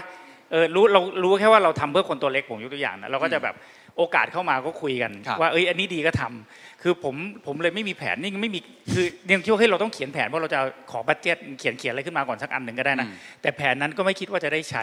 ผมเชื่อไมค์ไทสันครับไมค์ไทสันบอกว่าทุกคนมีแผนเต็มหัวได้หมดเลยจนกว่าจะโดนหมัดแรกใช่ไหมเออแล้วมันก็จะแบบมั่วๆแล้วอะไรอย่างนั้นก็ผมก็ใช้วิธีนี้มั่วๆกะๆเอาอะแต่แต่ถ้าเป็นภาษาสตาร์ทอัพฟังดูมีหลักการเขาเรียก pivot ก็คือว่าทำไปแล้วก็เลี้ยวเอาได้เนี่ยมันไอภาษาสตาร์ทอัพทั้งหลายมันตาม คือเราชอบเอานั้นมานำอืมเอาจริง ๆ แล้วเนี่ยคือมันมีคำทุกคำนี่แหละ คือคือ pivot เอาอะก็คือไปถึงแล้วมันมันเจอทางตันก็เลี้ยว เขียนไปเต็มที่วาดยังไงก็ตามเนี่ยขับรถจริงรถบรรทุกขวางก็ต้องเปลี่ยนทางแล้วอืมคือมันมันกะอะไรไม่ค่อยได้อะเออแล้วผมก็ทำงี้มาตั้งแต่ก่อนโควิดนั่นแหละอืมคืออย่างเป็น master ด้านนี้เหรอเออเบื่อเบื่อๆจะออกอะไรนี้ก็ ก็ก็ออกแล้วก็ไปทำอะไรซวยๆมาตั้งหลายรอบอะนะคือแบบทำอะไรที่ล้มเหลวมาก็เพราะแบบคิดอย่างนี้แหละ แต่มันก็สนุกดี ชีวิตมันก็อาจจะถูกลิขิตมาให้ทำอย่างนั้น มันก็คือลองทำไปลองทำไปถ้าอย่างนั้นช่วยช่วยถอดบทเรียนตัวเองนิดนึงได้ไหมครับผมว่าบางคนอาจจะไม่ได้คิดแบบพี่โจตั้งแต่เริ่มต้น คือเราวางแผนเป็นเส้นตรงมาก เรามีแผนบางคน 5 ปี 20 ปีด้วยซ้ำแล้วก็ค่อยๆทำไป พอเจอเหตุการณ์ที่มันคาดคิดไม่ถึงเราก็ตกใจ เราก็ไม่รู้สึกว่าต้องหมุนไปทางไหนอะไรยังไง ตลอดเวลาที่พี่โจวางแผนไม่ได้วางแผนนะฮะมั่วๆกะๆเอาแต่ในชีวิต หรือว่าในการทำธุรกิจเองก็ตามทีเนี่ยมัน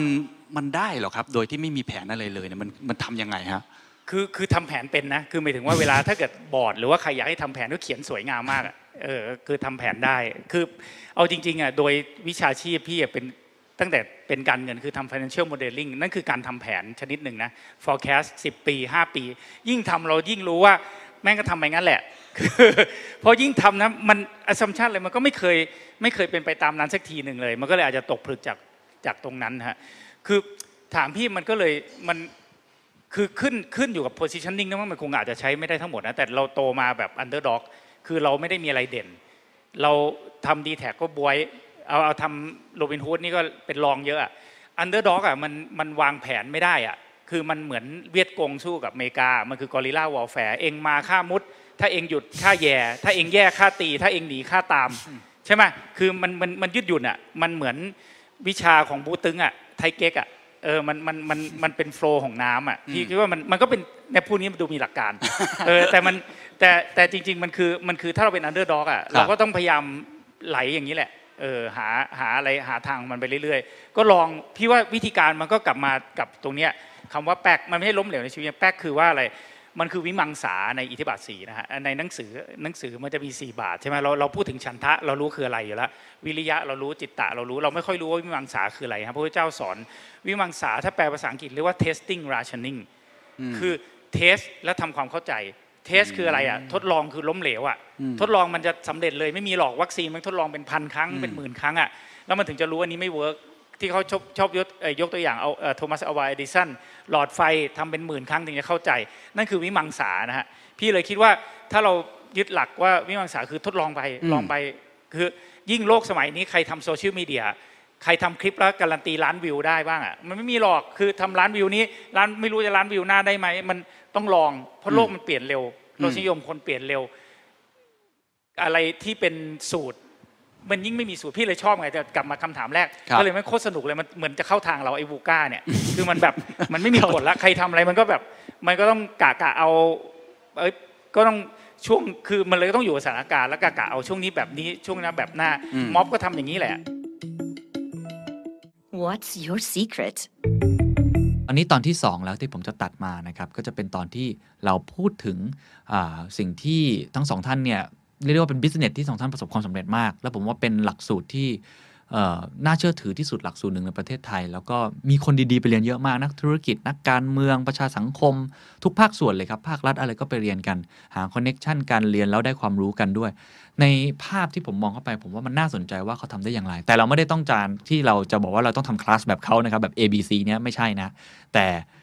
เขามีเคล็ดลับบางอย่างที่ทำให้เขามายืนอยู่ตรงนี้ได้ 10 กว่าปีเนี่ยน่าสนใจว่าจะเป็นอย่างไรนะครับ ลองไปฟังกันดู ซึ่งสิ่งที่ผมได้คือคำว่า experience ครับ อยากให้เบซีเล่าให้ฟังนิดหนึ่งได้ไหมครับ ว่าว่ามันมันเป็นหลักวิธีการคิดแบบนี้ไหมเมื่อกี้ที่ผมฟังพี่โจผมรู้สึกว่าเออวิธีคิดน่าสนใจนะครับ เพราะหลายคนอาจจะกำลังทำแผนปีหน้าอยู่ ถูกไหมฮะอ่าเราลองเปลี่ยนวิธีคิดแทนที่จะคิดเป็น annual plan ชัดเจน เราคิดเป็น purpose purpose เสร็จเรามีแค่กรอบ purpose manifesto เอออืมแล้วไม่ต้องเป็นแผนว่าอย่างนี้ชัดเจนเนี่ยอันนี้พี่ตุ้มคิดว่าไงฮะแผนธุรกิจแบบนี้ที่เคยสัมภาษณ์มานักธุรกิจคิดอย่างนี้กันไหม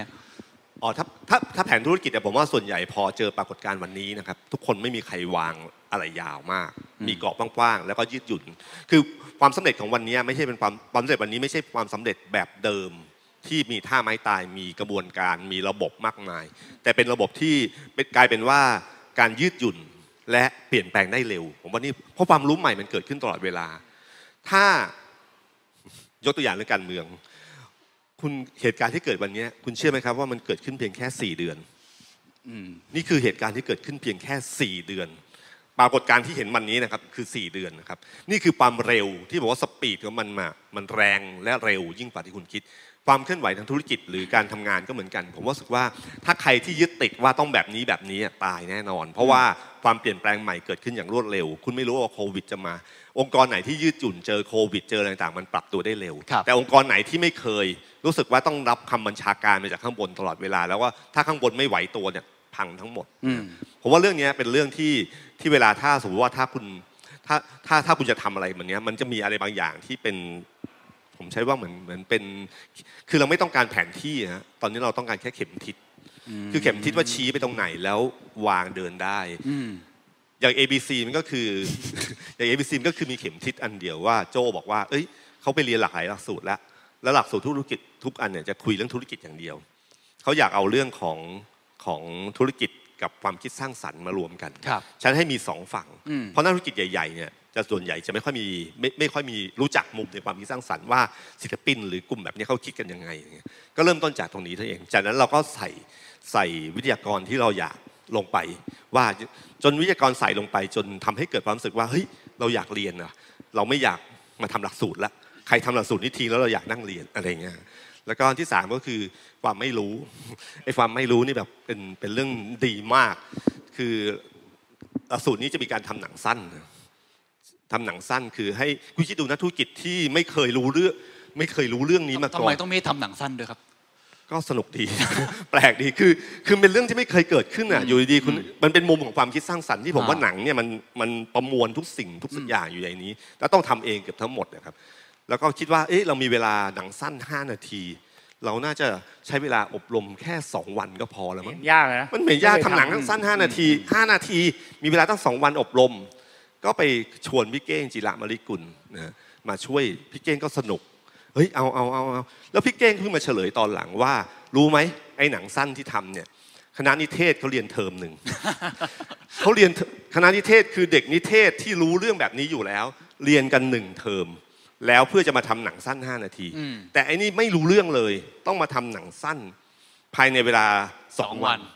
ซึ่งอันเนี้ยก็คือพอมันบีบขึ้นมาเป็น deadline มาเป็นอะไรนะ มันมีอ๋อนี่วัเป็นกุศโลบายดทั้งหมด วัตถุดิบจำกัดการใช่ไหมขับขัน resource จำกัดมันไม่รู้ไงอินโนเวชันไม่รู้ ถ้าผมรู้ผมก็ไม่ไม่คิดใช่ไหมผมรู้ถ้าผมรู้มาก่อนว่านิเทศใช้เวลาเรียนเทอมหนึ่งทำหนังสั้น ผมก็ไม่คิดเรื่องว่าจะทำหนังสั้นได้ เพราะเรารู้ว่ามันเป็นไปไม่ได้ แต่เพราะว่าเรามาจากนอกวงการ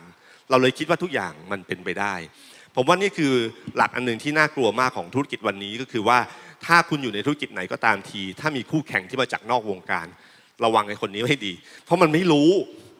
คุณอนันต์อัศวโภคินไม่เคยทำธุรกิจเอ่อธุรกิจเรื่องห้างสินค้าครับพอกระโดดมาทำเนี่ย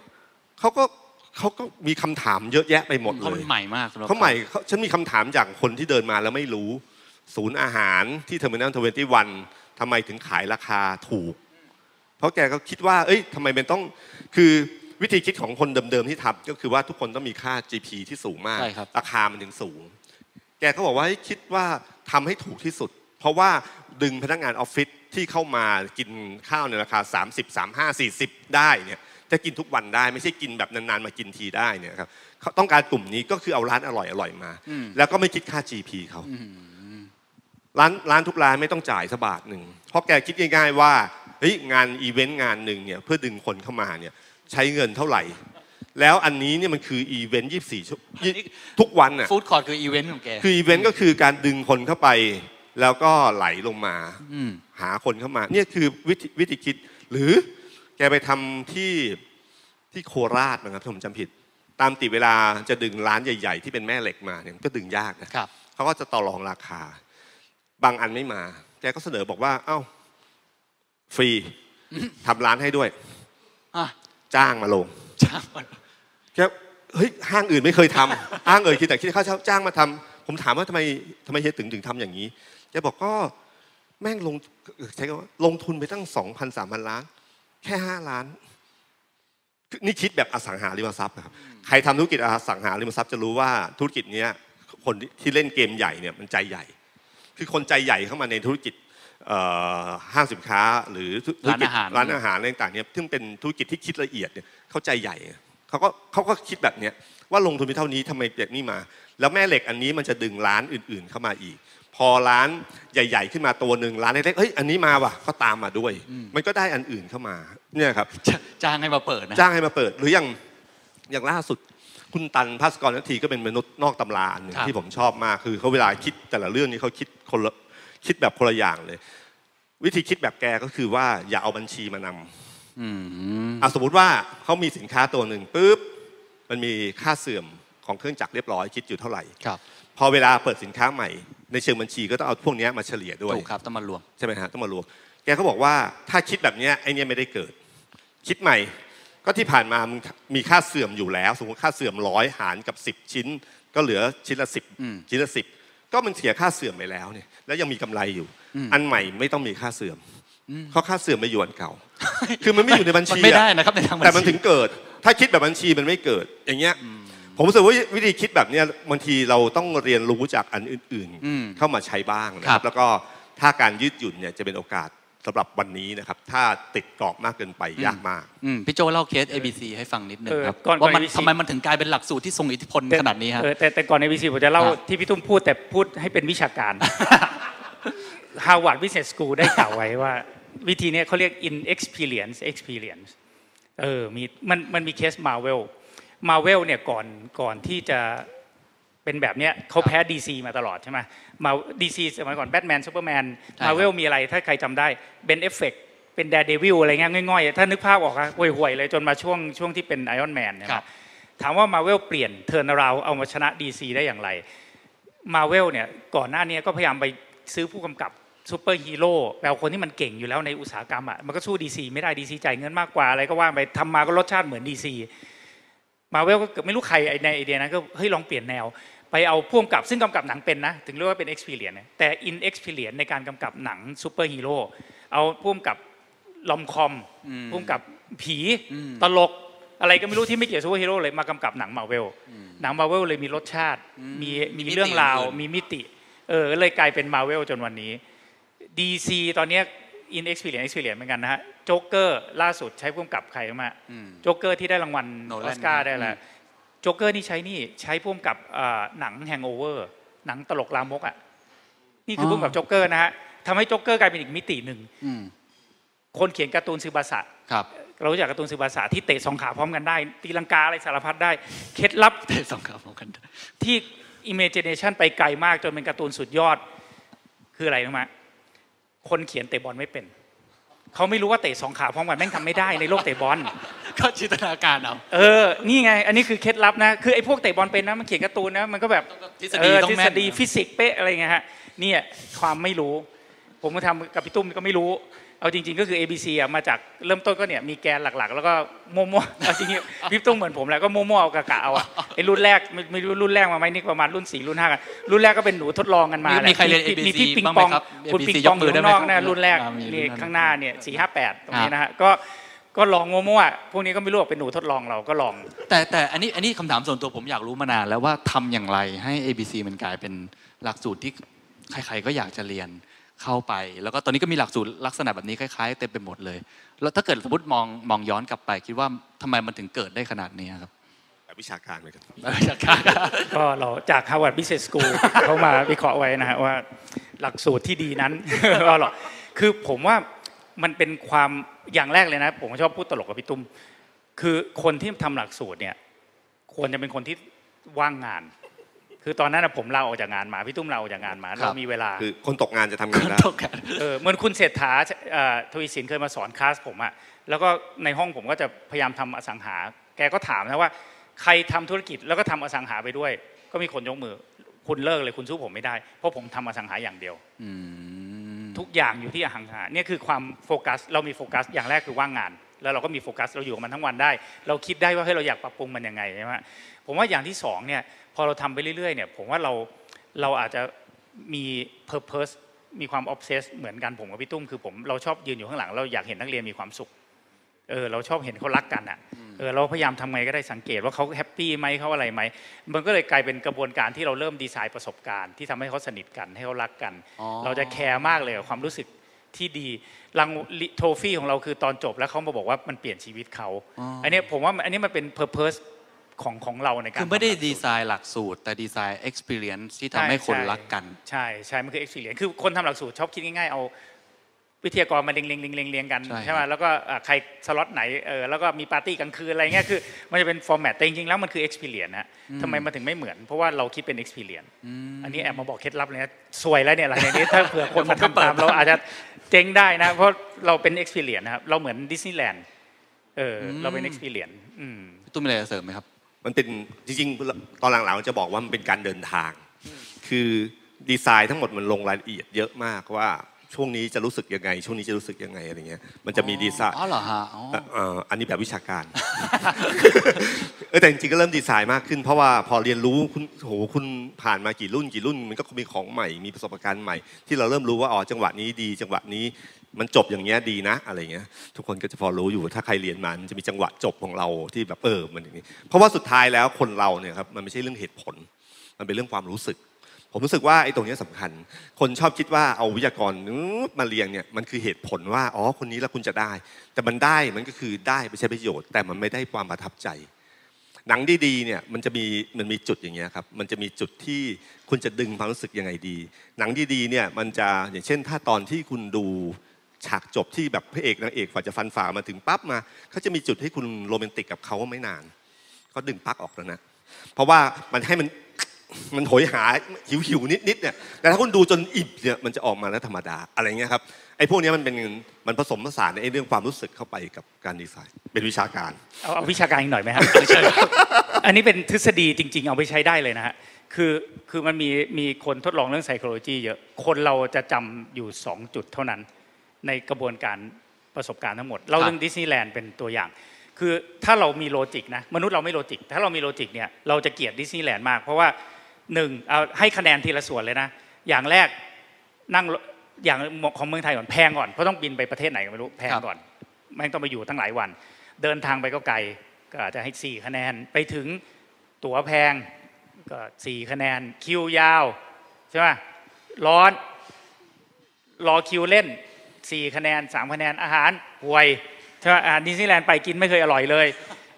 คะแนนต่ำมากเลยนะ เฉลี่ยเนี่ยเคยมีคนได้ประมาณ 5 6 เองนะ ถ้าถ้าคิดเป็น logic นะฮะ แต่ทำไมเวลาเราบอกอยากไปดิสนีย์แลนด์ไปเฮ้ยไปไปเราให้คะแนน 8 9 เพราะอะไรอืมจริง ๆ ABC อาจจะคล้ายเราไม่สามารถดิสนีย์แลนด์ไม่สามารถมีเงินทำให้ประสบการณ์ดีทุกช่วงได้ เช่น มันไปตั้งอยู่ทุกประเทศก็ไม่ได้ จะขายตั๋วถูกก็ไม่ได้ เครื่องเล่นแบบมีเยอะจนไม่ต้องต่อคิวก็ไม่ได้ คือ ดังนั้นเขาอะเน้นอยู่ 2 อย่าง ผมก็แอบคิดว่า ABC อันนี้เราพูดแบบเหตุผลผลมาอธิบายเหตุนะเราก็ไม่ได้มีเงินทำได้ทุกประสบการณ์ แต่ผมคิดว่าคนจะจำอยู่สองอัน อันหนึ่งคือพีคอันหนึ่งคือ ending เนี่ยลองลองไปอ่านทฤษฎีนักจิตวิทยาพวกนี้ก็จะมีเรื่องนี้เสมอพีคกับ ending นะฮะประสบการณ์ยาวๆเนี่ยพีคของดิสนีย์แลนด์คืออะไร เราจะลืมทั้งหมดเลย เมื่อเราได้ขึ้นเครื่องเล่นอะไรที่เจ๋งๆ สักอันหนึ่งอะนั่นคือพีคโอ้โหได้ไปดู 3D อันใหม่สไปเดอร์แมนจำแม่นเลยมันสนุกมากอยากขึ้นอีกรอบนี่คือพีค แล้ว ending ดิสนีย์แลนด์คืออะไรฮะอากาศเย็นดูพลุพร้อมกันใช่ไหมอากาศเย็นๆซื้อของดูพลุเดินกลับบ้าน Family Happy เราจำ ending ฮะคือดังนั้นเราให้พีคกับ ending อะคะแนนจะอยู่ที่พีคกับ ending อันอื่นไม่เกี่ยว ดังนั้นถ้าทุกท่านมีธุรกิจพี่จุ้ยศุบุญเลี้ยงยังเคยคอมเมนต์โรงแรมเลยพี่จุ้ยก็เป็นนักคิดเขาบอกครับโรงแรมชอบมี welcome drinkถ้าทฤษฎีนี้โรงแรมต้องมีกู๊ดบายดิ้งไม่ใช่เวลคัมดิ้งนะฮะใช่ไหมต้อง ขากลับเนี่ยต้องโค้งเหมือนเราไปโรงแรมออนเซ็นญี่ปุ่นเราจำอะไรได้ล่าสุด ตอนกลับเขายืมมาโค้งทั้งโรงแรมเลยใช่ไหมมาส่งด้านหเราน้าไม่เคยกันพร้อมจำตอนทั้งไปโรงแรมเลยตอนอืมเข้าเนี่ยนึกไม่ออกเลย จบอืมจบให้ดีอะใช่ไหมอืมอืมซึ่ง ABC ก็ใช้ทฤษฎีแบบนี้เหมือนกัน ก็มาคิดเหมือนกันมีช่วว่างเออเราก็พีคแล้วก็ not มีช่วง bad จบเพราะ ending เราแม่นนะ ending เราใช้ได้จบพีคจบกันยังไงเหรอครับเวลาไม่จบเอาคอร์สไม่บอกไม่บอกแล้วอันนี่มันจะทำหลักสูตรแน่นอนถ้าทางมันล้วงความลับน่าจะเคนจะทำหลักสูตร THE STANDARD แน่นอน มั่วๆไปมั่วๆเดี๋ยวก็ได้ แล้วไม่ควรทำเหมือนเบอร์หนึ่งเหมือนพี่ตุ้มมีอะไรจะเสริมครับเมื่อกี้อ๋ออีกอันหนึ่งคือผมว่าการตลาดที่ดีที่สุดคือการบอกต่อ คือถ้าคุณประทับใจแล้วคุณสามารถบอกมันจริงจังเนี่ยมันจะนำมา ABC โฆษณาคนเดียว คือรุ่นหนึ่งจากนั้นไม่เคยโฆษณาอีกเลยอืมมันก็เลยแบบเนี้ยเขาพลังของการบอกต่อ มันเยอะเราต้องการจำนวนคนไม่เยอะนะครับครับพลังการบอกต่อ มันเยอะมันก็เลยเกิดนี้ขึ้นมา พอพอชวนคุยเรื่อง ABC เลยอยากจะถามพี่ๆทั้งสองท่านได้เจอนักธุรกิจเยอะมากที่ประสบความสำเร็จ แล้วก็รุ่นใหม่ด้วยนะรุ่นใหม่ที่มาเรียนเอง หรือว่ารุ่นใหญ่เองที่อาจจะมาบรรยายเอง คิดว่าอะไรเป็นส่วนผสมของความสำเร็จที่เป็นจุดร่วมกันนะนักธุรกิจที่ประสบความสำเร็จจะมีอะไรเหมือนกัน ผมไม่แน่ใจว่ารุ่นใหญ่กับรุ่นเล็ก มีอะไรที่เหมือนกันไหมหรือว่าต่างคนต่างไม่เหมือนกันก็ได้นะครับ ลองลองแชร์ให้ฟังหรืออะไรที่รู้สึกว่าประทับใจว่าเฮ้ยทำไมคนที่เขาอยู่ระดับนี้เนี่ยเขาจะมีสิ่งที่เหมือนกันอะไรบางอย่างอยู่เสมอๆครับพี่โจมีไหมครับคือผมผมมีข้อหนึ่งมันก็จะกลับมาหัวข้อเดิมนะทุกคนมันเคยมีเรื่องล้มเหลวมาก่อน คือความยากลำบากอะเหมือนเหมือนสตอรี่ก่อนจะเห็นสักเซสอะ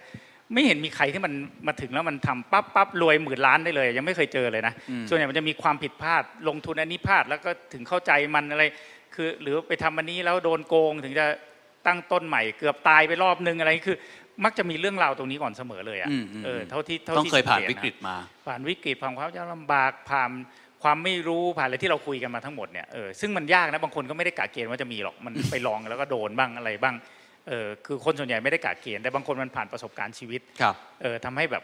ทำให้ทำให้เขาเจอเหตุการณ์อะไรบางอย่าง คุณอนันต์ที่ที่พี่ตุ้มบอกอะ คุณอนันต์สร้างห้างมาแล้ว ไม่มีร้านใหญ่มาเลย เพราะว่าคู่แข่งรับน้องว่าใครมาก็อย่าไปอยู่ห้างเขายกยกอย่างนะก็